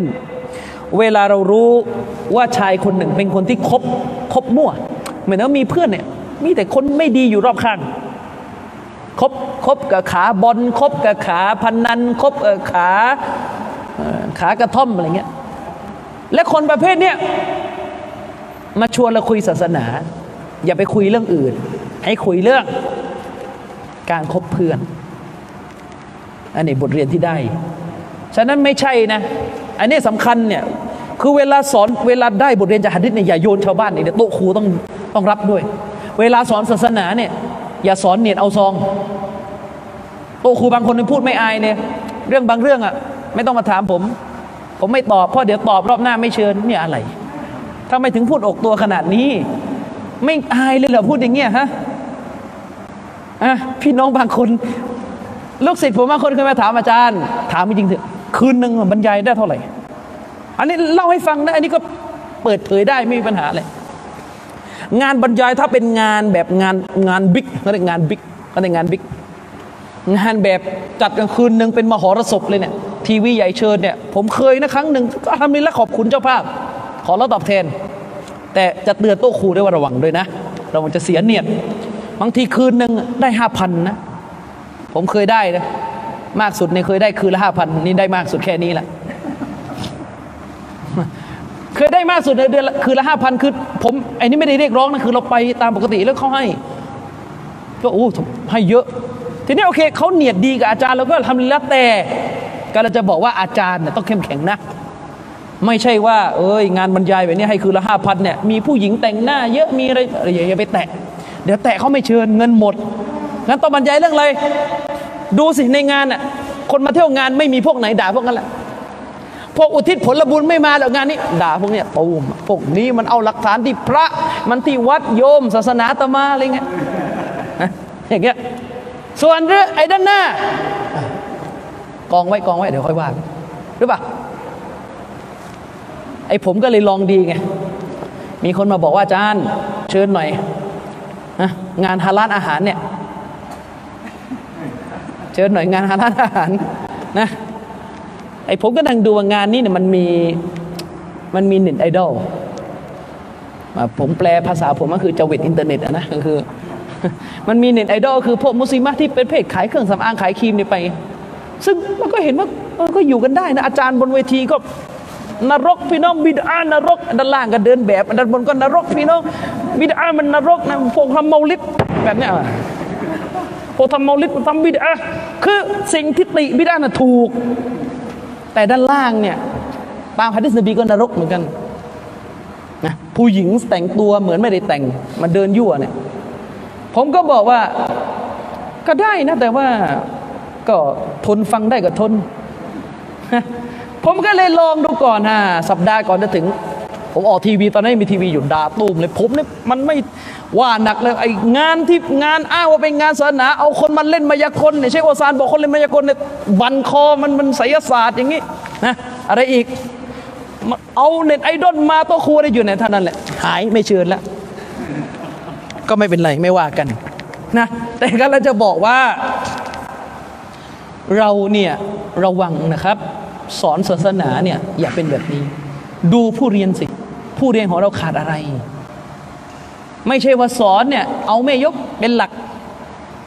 เอาใจแม่ยกเป็นหลัก แม่ยกฟังเรื่องไหนหัวเราะเนะบรรยายเรื่องนั้น อย่าบรรยายเครียดเยอะนะ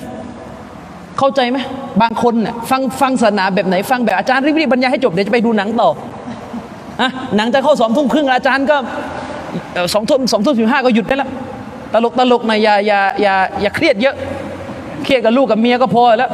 นะเครียดกับเครียดกับลูกกับผัวก็พอแล้ว มาเครียดกับอาจารย์อีกอย่าเครียด เอา พี่น้องครับ มีคลิปวิดีโอหนึ่งมีพี่น้องส่งมาให้ผมดูนะครับ ผมคงไม่มีโอกาสเตือนท่านส่วนตัวก็ขอโอกาสเตือนตรงนี้เลยกัน เวลาบรรยายศาสนาเนี่ยต้องระมัดระวังเรื่องการเล่นตลกกับหลักการ บางทีมันจะกลายเป็นอิสติฮะไปล้อเลียนหลักการ ผมเจอคลิปอยู่คลิปหนึ่ง เป็นคลิปที่มีคนส่งมาให้ผมดูนะครับ ไม่รู้ใครไปตัดมา ก็อยากจะให้แก้ไขนะครับ แก้ไขเรื่องใหญ่นะครับเมียมุกเนี่ยเล่นไม่ได้กับศาสนาธรรมอย่างนี้ไม่ได้ น่ากลัวนะครับ โทษของการอิสเตซะล้อเลียนกับศาสนาเนี่ยตกศาสนาได้นะครับนะครับ อืมกอดกอดกับฟัรตุมบะดาอีมานี่กุมกุรานบอกว่า คนที่ล้อเลียนกับศาสนาเนี่ยตกศาสนาภายหลังจากที่มีศรัทธาอยู่ก่อน มีการเล่นมุกอย่างนี้ครับ บอกว่าแบบประมาณแบบว่า คือที่ต้องยกตัวอย่าง ที่ต้องยกตัวอย่างมุกนี้เพราะมุกนี้มันกระจายไปและสาธารณะ ต้องยกเพื่อเตือนนะครับ ไม่ได้ต้องการเอามุกนี้มาขยายผลต่อกฎของอลิสุนนะมีอยู่ว่านากิลุลกุฟไลซะบิกุฟอิลละ บิริดอคือหมายถึงว่าสิ่งที่มันเป็นความผิด เข้าข่ายตกศาสนาเนี่ยถ้าเราเอาความผิดนั้นมาเล่าต่อเพื่อเตือนเนี่ยคนเล่าต่อไม่ผิดนะ เว้นแต่คนเล่าต่อจะจะจะเอาด้วยไอ้นี่ไอ้นั่นตกศาสนา แต่ถ้าคนเล่าต่อเอาความผิดนั้นมาเล่าเพื่อเตือนเนี่ยจะได้จะได้จะได้ออกห่าง คือมีการเล่นมุกอย่างนี้ยครับ ผมจะพูดตามเนี่ยบางทีก็ยังกลัวนะ คือมีการเล่นมุกอย่างนี้ว่า มีคนคนหนึ่งกำลังละหมาดหมายถึงว่ามีมุสลิมคนหนึ่งกำลังละหมาดอยู่ แล้วก็ขายอาหารขายขายของอะขายของตามร้านแล้วก็เวลาจะละหมาดเราก็จะกล่าวอัลลอฮฺอักบัรใช่ไหมอัลลอฮฺอักบัรเขาก็เล่าว่าเป็นเล่าแบบตลกตลกเราว่าพอกำลังจะตักบีดมีคนไม่ใช่มุสลิม เดินเข้ามาถามว่าอันนี้เท่าไหร่ เขาก็เล่าว่าเนี่ย ก็กำลังจะตักบิดอัลลอฮ์แล้วก็พอมีมีคนมาซื้อถามว่าเท่าไหร่ แกก็ไปบอกว่าอัลลอฮ์แล้วก็หกกะบาทแกไปหกบาท เล่นตลกอย่างเงี้ย อันตรายนะครับ แล้วก็ด้านล่างก็หัวเราะคิกคักคิกคักซุนนะซุนนะทั้งนั้นเลยเนี่ยหมายถึงกลุ่มซุนนะทั้งนั้นเลย อย่างเงี้ย หัวเราะคิกคักก็คืออัลลอฮ์แล้วก็หกกะบาทสักพักก็เล่าอีกว่าไอ้คนถามก็ถามอีกห้าบาทได้ไหม อาจารย์ก็ไปพูดอีกว่าพูดประมาณว่าสามีอัลลอฮ์ให้ไม่ได้ใช่ไหมنعوذ بالله من ذلكแก้ไขนะครับ อันตราย อัลกุรอานว่าไงقل أبالله وآياته ورسوله كنتم تستهزئون จงกล่าวเถิดอัลลอฮ์ตาลาให้นบีกล่าว กับพวก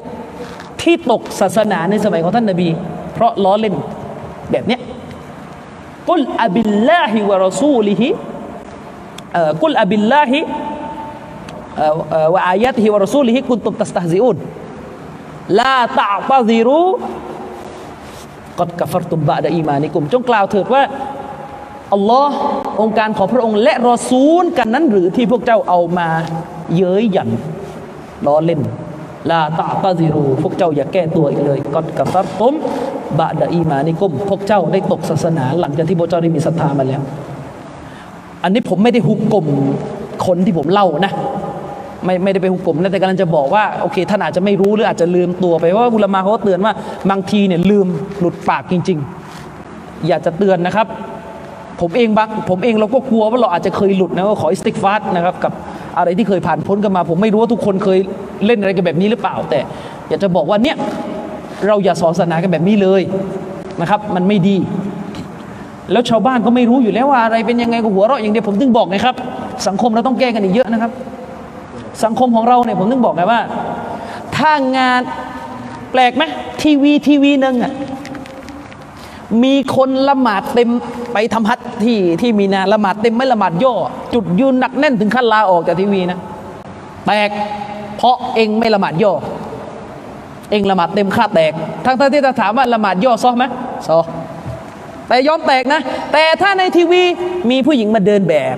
มีเน็ตไอดอลมาเดินแบบ มีเล่นมายากล มีล้อเล่นอิสตินซะเนี่ยก็อยู่กันได้คณะใหม่เราอยู่กันได้ ขออย่างเดียวอย่ามีกูนูดกับ ละหมาดเต็ม อย่า อย่า อย่าทำอย่างนี้กับศาสนานะครับ ฉะนั้นฟังศาสนาเนี่ยตัวเองต้องรู้ด้วยว่าตัวเองขาดอะไร และผู้สอนต้องดูผู้เรียนด้วยว่าเขาขาดอะไรจะได้เอาอันนี้ป้อนให้กิน แต่ถ้าโต๊ะครูพี่น้องครับอันตรายครับ ถ้าโต๊ะครูสอนศาสนา เน้นอยากได้คะแนนนิยมอะไรอยากเป็น pop culture ภาษาอังกฤษนะ pop culture อยากเป็นคนดังแห่งยุค เดี๋ยวนี้โต๊ะครูเนี่ยไม่รู้เป็นอะไรกันหมด ต้องพยายามทำตัวเองให้ให้ให้มีเครื่องมือในการดึงแฟนคลับ โต๊ะครูคนนี้เออยังไงต้องไปลากนักร้องมาบรรยายด้วยนะแล้วนักร้องบรรยายเสร็จก็เข้าผับต่ออะไรอย่างเงี้ยพอได้แล้วเลิกอะไรอย่างเงี้ยนะครับ ไม่ดีกับศาสนาโต๊ะครูต้องดูสภาพผู้เรียน ไม่ใช่ว่าผู้เรียนมาอาจารย์พึ่งหนูเนี่ยไม่ฟังแล้วสามชาคาเฟ่แต่ว่ามาฟังอาจารย์เป็นคาเฟ่แทน แล้วอาจารย์ก็เลยรับบทคาเฟ่แทนได้ไหมไม่ได้ ไม่ได้นะครับ อย่า อย่าทำอย่างนี้ ฉะนั้นต้องดูนะครับ เวลาเชิญผมหลังๆผมก็ดูนะ อาจารย์ช่วยเคี่ยนพวกพวกบิดาหน่อย ไอ้ที่มาฟังนี่ไม่มี ไม่ได้ทำมอลิสักคน แต่ดูดบุหรี่กันเต็มเลย พูดเรื่องบุหรี่ดีไหมพูดเรื่องบุหรี่ดีไหมเรามายืนหยัดด้วยการไม่สูบบุหรี่กันดีกว่า อย่างนี้ได้ไหมอาจารย์พวกนี้ไม่เอาเลยสุนนะละหมาดอีดเนี่ยไม่ยอมละหมาดมุสลาเลยจะมัสยิดอย่างเดียวไม่เอาเลยพวกนี้ไม่เอานบี แต่คนที่พูดเนี่ยเขาเป็นไงเขาเป็นไงสั้น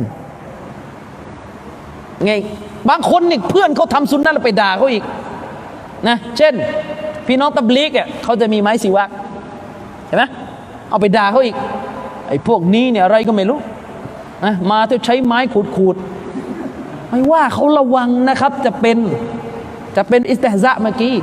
ว่าคนที่ปฏิบัติตามสุนนะเนี่ยจะตกมรตัดได้นะครับ ในเรื่องนั้นๆน่ะที่เขาตามสุนนะในเรื่องนั้นๆน่ะอ่าไปว่าเขาไม่ได้นะครับ ไปด่าเขาอะไรต่อมีอะไร พี่น้องตับลีกเขาใช้นี่ไหมผมจะเล่าอะไรให้ ถ้าถ้าพี่น้องเคยดูคลิปผมเมื่อสักสี่ห้าปีที่แล้ว ถ้ายังเห็นตาผมก็จะดำใช่ไหมผมจะทา เป็นสุนนะนบีนะครับ การทาตาเนี่ยด้วยผงทาตาเนี่ยเป็นสุนนะนบีนะฮะดิษนบีนบีสั่งให้ทานะครับ แต่โอเคไม่ใช่วาจิบแต่เป็นสุนนะอันนั้นก็ไปทำถ้าทำได้ก็ทำแล้วถ้าเห็นคนอื่นทำก็ไม่ต้องไปว่า มีนะบางคนพวกตับลิกเนี่ยอะไรวะมาทาตาดำอีกแล้วคือไม่เราไม่ปฏิเสธนะครับว่าในพี่น้องตับลิกเขามีสิ่งที่ต้องแก้ไขเยอะเลย เรื่องเล่มเขียวเนี่ยก็ยังไม่แก้สักทียังอ่านอยู่นั่นน่ะผมก็ตินะครับ เรื่องเล่มเขียวเรื่องไม่รู้อะไรหัดดุงหัดดิดรออีบอะไรแต่บางอย่างของเขามีที่เขาปฏิบัติตามสุนนะเนี่ยเราก็ต้องเรียนรู้ เออ ให้เข้าใจจุดนี้ นะครับ จะได้เป็นผู้ที่เรียนรู้สุนนะและปฏิบัติตามความรู้ของตัวเองอืมอะไรอีก เชคอุซัยมีน ท่านให้คำแนะนำนะครับ ท่านบอกว่าเวลาโกรธเนี่ยยารักษาความโกรธมีสองส่วน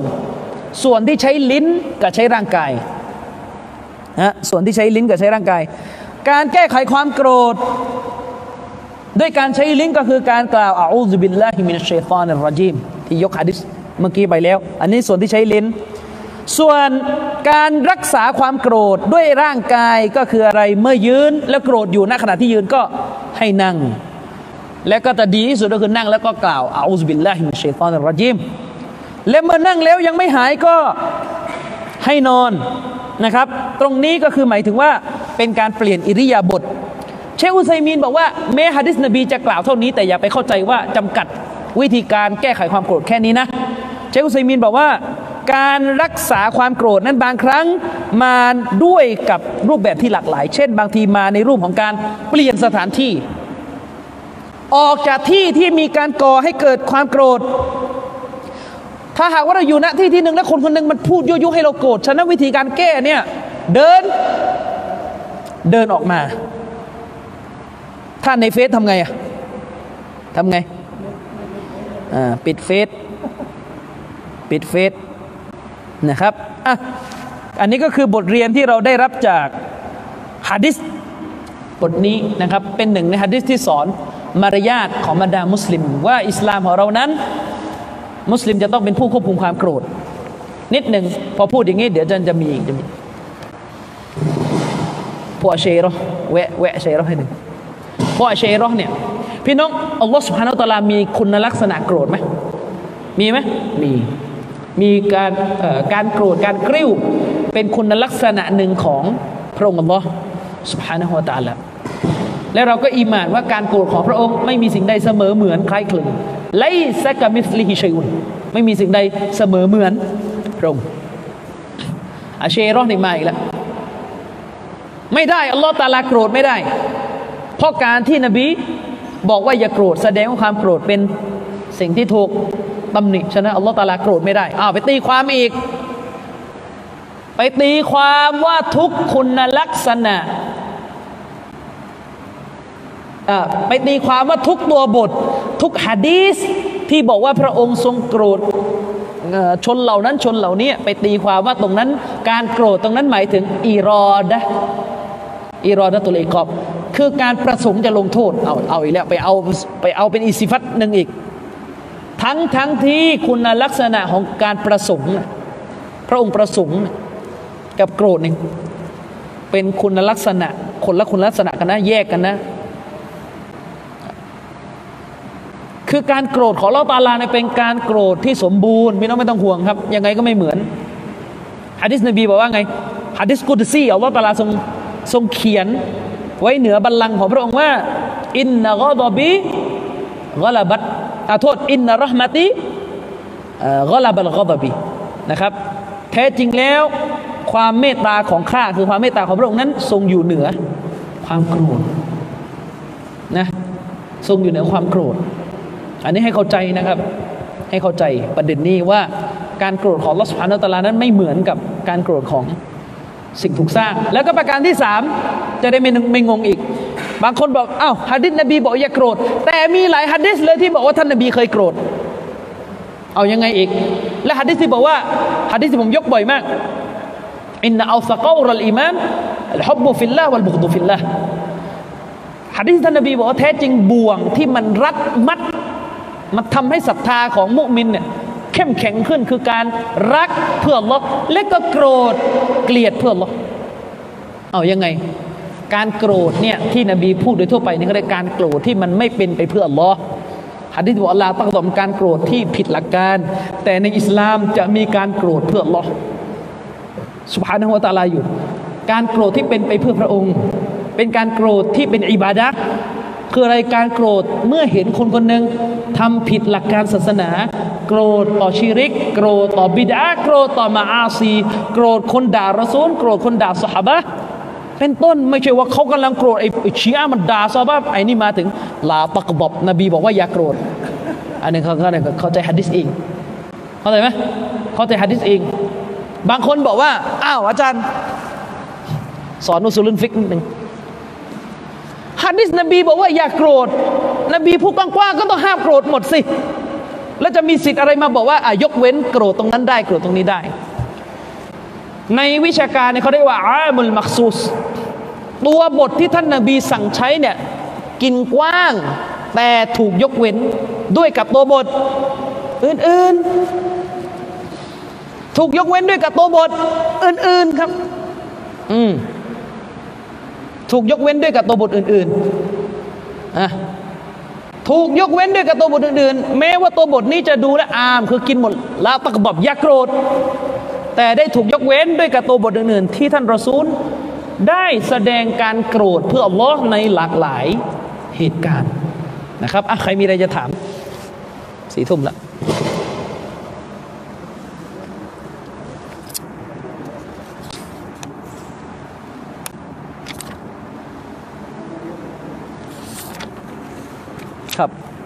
มีคำถามไหมครับ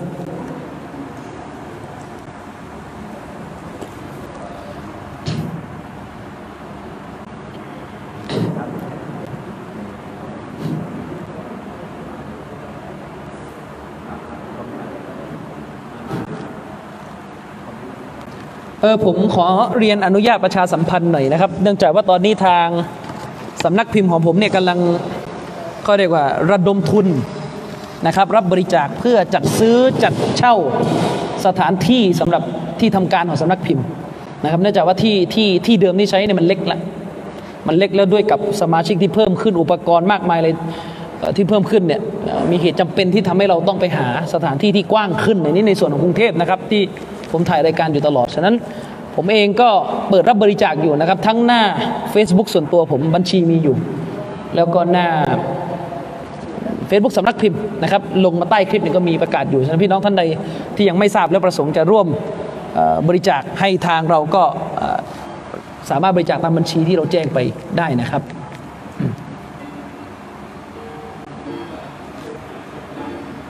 ไม่ได้ยินครับ อะไรนะ ให้ที่นี่คืออะไร อ๋ออก็ก็แล้วแต่สะดวกครับจะให้ที่นี่ก็ได้ครับครับจะซาคุมุลลอฮ์ครับครับ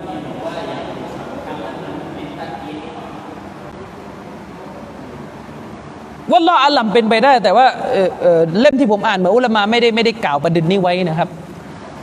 ไม่ไม่ไม่ท่านนบีไม่ไม่ท่านนบีไม่ได้ไม่ได้กล่าวสามครั้งคือชายคนที่ให้นบีสั่งเสีย เขาพูดกับนบีถึงสามครั้ง ว่าจงสังเสียฉันจงสังเสียฉันท่านนบีก็ตอบว่าจงอย่ากโกรธ ซึ่งว่าล่อลัมเป็นไปได้เป็นไปได้ว่าชายผู้นั้นสาบะท่านนั้นต้องการเขาเรียกว่า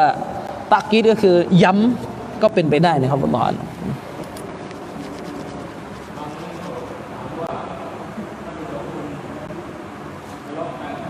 ไปส่งคนอ๋อสองสองคนทะเลาะกัน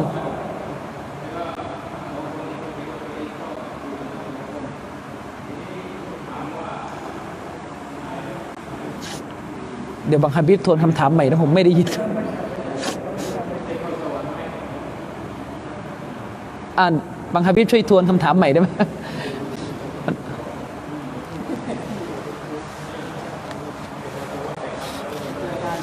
ครับ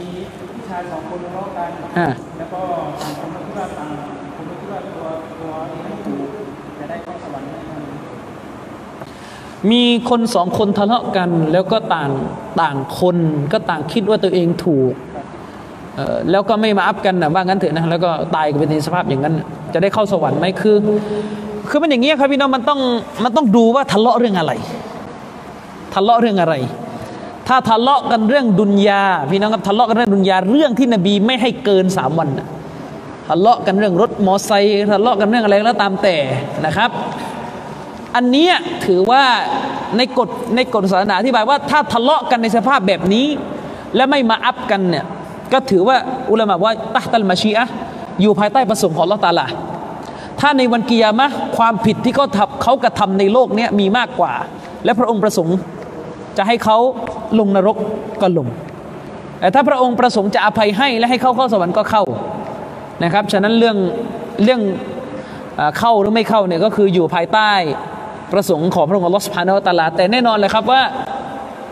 เขาเรียกว่ามันเป็นสิ่งที่นบีได้ได้ได้ได้ห้ามไว้ เรื่องการทะเลาะกันและไม่มาอัพกันนะครับ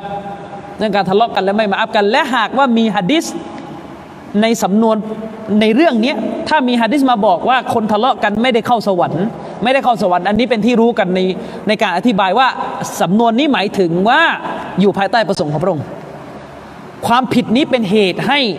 ลงนรกได้ และหากพระองค์ประสงค์จะให้เขาลงนรกเขาก็จะต้องลง แต่พระองค์แต่หากพระองค์ประสงค์จะอภัยให้ เขาก็จะได้รับการอภัยให้ฉะนั้นสำนวนฮะดิษฟังให้ดีสำนวนฮะดิษที่บอกว่ามุสลิมทำอันนี้ลงนรก มุสลิมทำผิดอันนี้ลงนรกเนี่ยไม่ขัดกับอีกกฎหนึ่งพี่น้องเรียนศาสนามาพี่น้องรู้ใช่ไหมในวันเกียรมะพระองค์จะชั่งความดีความชั่ว รู้ใช่ไหมแล้วถ้าทำดีมากกว่า ความชั่วได้เข้าสวรรค์หรือลงนรก ก็ต้องเข้าสวรรค์อ้าวทีนี้ถ้ามีบางคนสมมติบางคนเนี่ยเคยซีนา เคยซีนานะแล้วมีฮัดดิสที่พูดว่าคนทำซีนาเนี่ยถูกขู่ด้วยไฟนรก แต่คนทำซีนาเนี่ยเป็นไปได้ไม่ในหนึ่งชีวิตเนี่ยเขาจะทำความดีมากกว่า ก็เป็นไปได้ บางทีเขาอาจจะโตบ้าแล้วแล้วหลุดไปแล้วก็ได้ หรือบางทีความดีของเขานี่เยอะกว่าก็ได้ ฉะนั้นมันจะไม่ขัดแย้งกันฮัดดิสที่บอกว่ากินดอกเบี้ย ลงนรกอะไรต่อไม่อะไรกินนรกทำไหนนี่ลงนรกเนี่ยสำนวนแบบนี้หมายถึงวาอีดวาอีดก็คือบอกว่าเป็นบาปใหญ่ และเป็นเหตุที่ทำให้ตาช่างด้านความชั่วนี่หนักเดี๋ยวจะเป็นเหตุให้ลงนรกได้ แต่จะไม่จะไม่จะไม่ขัดกับอีกหลักหนึ่งที่บอกว่าอัลลอฮฺตาลาจะเอาดีชั่วทั้งหมดมาช่าง ฉะนั้นบิดาในศาสนาฟังดีๆนะครับ บิดาในศาสนาเนี่ยก็อยู่ในกฎนี้เหมือนกัน คือคนทำบิดาเนี่ยถือว่าเป็นคนทำบาป และตัวบิดาจะถูกเอาไปชั่งรวมด้วยเช่นเดียวกัน แต่บิดาเนี่ยเป็นความชั่วที่หนักนะ มันจะทำให้ตาชั่งด้านความชั่วเนี่ยหนักได้ ฉะนั้นมีอย่างเดียวที่จะทำลายความดีหมดและชั่งไม่ได้ก็คือชีริกกูฟรความผิดที่ทำให้ตกศาสนา นะครับอะก็อธิบายอย่างนี้ครับ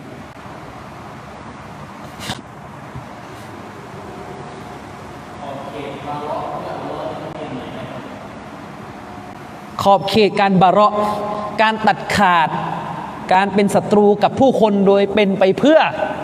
อัลลอฮ์ตาลาแค่ไหน เออมันอย่างนี้ อุลมะเขาบอกว่า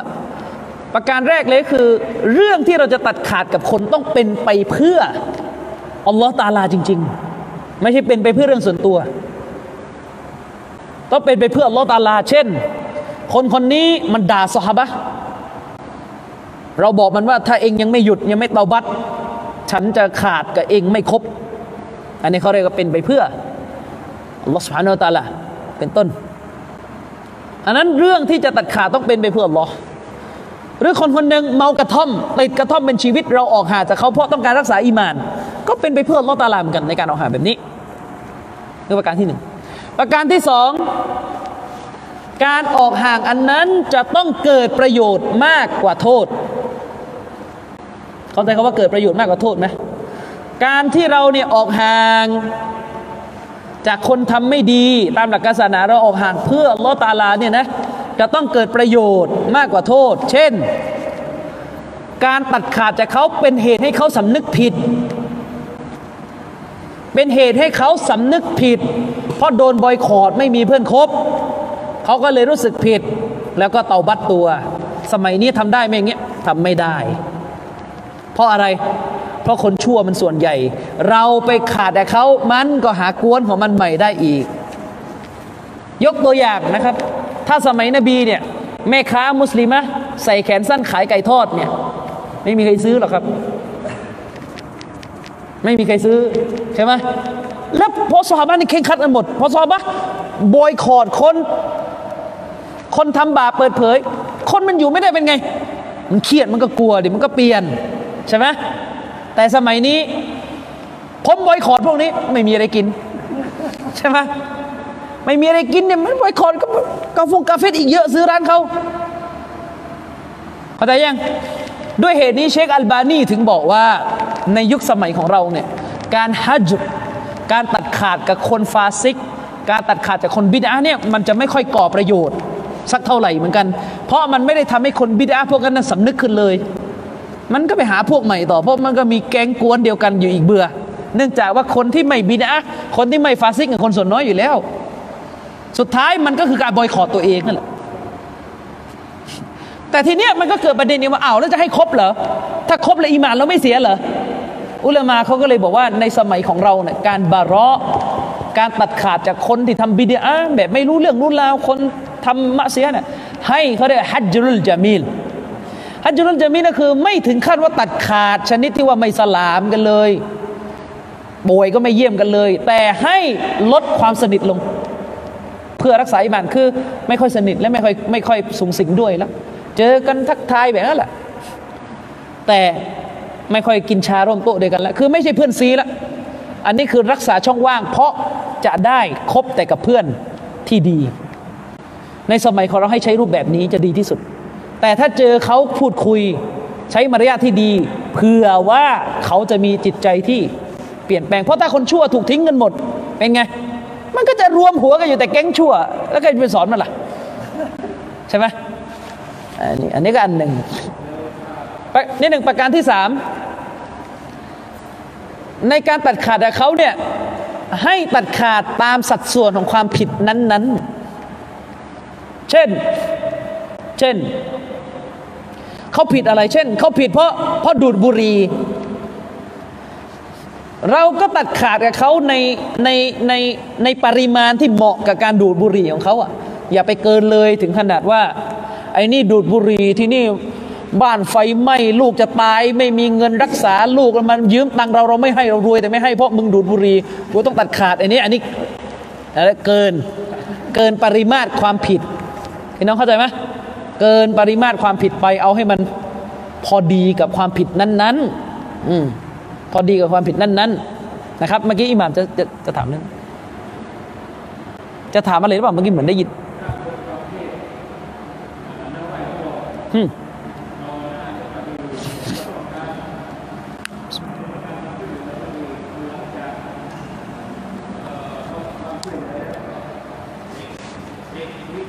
อ่าเข้าใจ จะทำยังไง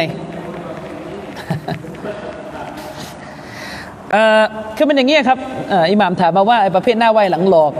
ต่อหน้าเราดีขอความช่วยเหลือ พอเราช่วยแล้วเอาไปแทงด้านหลังกรณีเนี้ยคือทางที่ดีที่สุดนะนะตรงไปตรงมาคือเตือนเขาให้คุณเลิกนิสัยนี้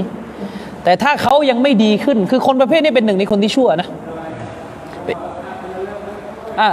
ถ้าเตือนแล้วเราก็ไม่ฟังไม่ดีขึ้นก็ออกห่างออกห่างอยู่ที่นี่คือก็ไม่สูงสิงด้วย ไม่สูงสิงด้วย มากสุดก็เจอก็แค่ไฮสลามถ้ามากสุดนะแต่ก็ไม่สูงสิงด้วยว่าคบไม่ได้ แล้วประเภทนี้คืออยู่ไปก็ทำร้ายเราเปล่าๆแล้วก็เป็นหน้าที่ของคนที่เหลือด้วยนะ ที่จะต้องปฏิบัติกับเขาแบบนี้ เพราะถ้าเราตัดเขาคนเดียวเขาไปคบกับคนอื่นต่อ คนอื่นคบกับเขาต่อ ความน่าไหวหลังของเขาก็ไม่หายฉะนั้นสังคมต้องร่วมกัน ผมถึงบอกว่าถ้าทุกคนทำตามหลักการศาสนาครบแต่เฉพาะกับคนที่ดี มันจะเป็นการบอยคอรดอัตโนมัติไอ้คนไม่ดีจะโดนบีบไปเอง ใช่ไหมด้วยเหตุนี้ถ้าจะไม่ผิดท่านฮัสซันบัสรี จึงบอกว่าจะคบกับใครขอให้วงที่คบมีผู้มีความรู้อยู่ ท่านเคยพูดถึงขนาดว่า วงที่นั่งอยู่บนโลกใบนี้ เมื่อใดไม่มีผู้รู้นั่งอยู่ในวงนั้น เหมือนกับวงที่มืดมนไม่มีรัศมีอยู่ฮะไม่มีคนมีความรู้เลยเป็นนั่งกันอยู่ร้านชาห้าคนคุยเรื่องอะไรกันไอ้เมื่อคืนมึงดูไหมทีมนี้ ไอ้คนเฮ้ยเมื่อคืนหนังเรื่องนี้มึงอัปเดตยังอะอีกคนหนึ่งมาเฮ้ยมึงวงนี้อัลบั้มนี้ออกใหม่มึงไปดูได้ยังไงอย่างเงี้ยมันก็อยู่อย่างเงี้ยด้วยเหตุนี้ อุลามะฮะดิษของท่านนบีจึงไม่ให้บรรดามุสลิมีเนี่ยไปคบค้าสนิทสนม ร่วมกวนกับผู้ที่ไม่ศรัทธา เพราะการร่วมกวนสนิทสนมกับผู้ที่ไม่ศรัทธาอีมานเราก็เสียไปไม่มีอะไรทำชวนคนที่ไม่ศรัทธาเอ้ย กินชาเหนือไว้คืนนี้ให้เป็นไง จะมาคุยเรื่องอะไร ใช่ไหมแล้วก็ให้ระวังไอ้ประเภทนี้ไอ้คอการเมืองเนี่ยนะพูดกันโหนูจะตายกันให้ได้ในการเมืองนะครับ แล้วมุสลิมเรานี่ก็โอ้โหมุสลิมเรานี่พูดง่ายๆคือแอคทีฟมากเรื่องการเมืองนะศาลตัดสินใครสักคนหนึ่งหมดสภาพสสโพสต์หน้าเฟซกันโอ้โหแสดงจุดยืนกันนะครับพอทีเรื่องศาสนาไม่เห็นขนาดนี้เลยเออ มีอะไรอีกไหมครับครับชิริกกับกูฟตต่างกันยังไงในแง่การใช้อุลมาบางทีก็ใช้ชิริกแทนกูฟตใช้กูฟตแทนชิริก ใช้แทนกันได้ไม่มีปัญหา ใช้แทนกันได้ไม่มีปัญหา แต่ว่าถ้าจะลงรายละเอียดต่างกันยังไง เชคบินบาสได้อธิบายไว้ในหนังสือของท่านในหนังสือมิจุมวฟาตาวาเล่มเท่าไหร่จำไม่ได้แล้วเชคบินบาสบอกว่าชีริกคือการที่บ่าวเนี่ย เอาอิบาดะไปให้ผู้อื่นนั่นก็เรียกชีริก การทำอิบาดะเอาไปให้ผู้อื่น นอกเหนือจากอัลลอฮ์นั่นเรียกชีริก แต่กูฟตจะกว้างกว่าชีริก กูฟตจะหมายถึงการปฏิเสธความจริง การต่อต้านความจริง ผลลัพธ์ของมันเนี่ยเท่ากันก็คือนรกทั้งคู่ แต่ลักษณะมันมันแคบมันกว้างต่างกัน อุลามะเขาอธิบายว่าทุกทุกชีริกเป็นกูฟตแต่ไม่ใช่ทุกทุกกูฟตจะเป็นชีริก เช่น เวลาเราบอกว่ากูฟตหมายถึงทุกการกระทำที่ต่อต้านความจริงสัจธรรม ยกตัวอย่าง คนคนหนึ่งไม่เชื่อว่ายิบรีนคือมาเลายกะห์คนคนหนึ่งออกมาบอกว่าฉันไม่เชื่อ ว่ามีมาเลายกะห์ชื่อยิบรีน อันนี้เป็นกูฟต และมันอยู่ในความหมายของการต่อต้านความจริงใช่ไหมมันเป็นการต่อต้านสัจธรรมแต่มันไม่ใช่การอิบาดะอื่นจากอัลลอฮ์เข้าใจยัง ถ้าชีริกมันคือการอิบาดะอื่นจากอัลลอฮ์สุบฮานาอัลตาลาถ้าชีริกอะเช่นไหว้ต้นไม้ไหว้ต้นกล้วย เป็นชีริก เป็นอิบาดะอื่นจากอัลลอฮ์ตาลา แต่ปฏิเสธมาเลยกะโดยสภาพมันมันไม่ใช่การอิบาดะอื่น ต่ออัลลอฮ์แต่มันเป็นการปฏิเสธ ความจริง แต่ถ้าจะเรียกว่าเป็นอิบาดะเชคอัลบานีบอกว่ามันเป็นการอิบาดะอารมณ์ก็เรียกได้ ถ้าอย่างนั้น แต่ถ้าดูจากสภาพมันจะต่างกัน ด้วยเหตุนี้จึงบอกว่าทุกๆชีริกเป็นกูฟตแต่ไม่ใช่ทุกกูฟตเป็นชีริก เช่น ด่าท่านหญิงไอชาชีอาร์รอฟิดะห์ได้ใช้ปากสุกปรกด่าท่านหญิงไอชาด่าท่านหญิงไอชาการด่าท่านหญิงไอชาเป็นการปฏิเสธความจริง เพราะท่านหญิงไอชานี่เป็น แม่ของผู้ศรัทธา การด่าท่านหญิงเท่ากับปฏิเสธความจริง แต่ไม่เรียกว่าเป็นการอิบาดะอื่นจากอัลลอฮ์เห็นไหมเขาเรียกว่าเป็นการจูฮูดหรือจาฮิดเป็นการปฏิเสธคัดค้านความจริง เช่น คนคนหนึ่งไม่เชื่อว่าละหมาดห้าเวลาเป็นวาจิบ เป็นกาเฟตไหมเป็นกาเฟตเป็นกาเฟตโทษฐานปฏิเสธสัจธรรม แต่มันไม่ใช่การอิบาดะอื่นจากอัลลอฮ์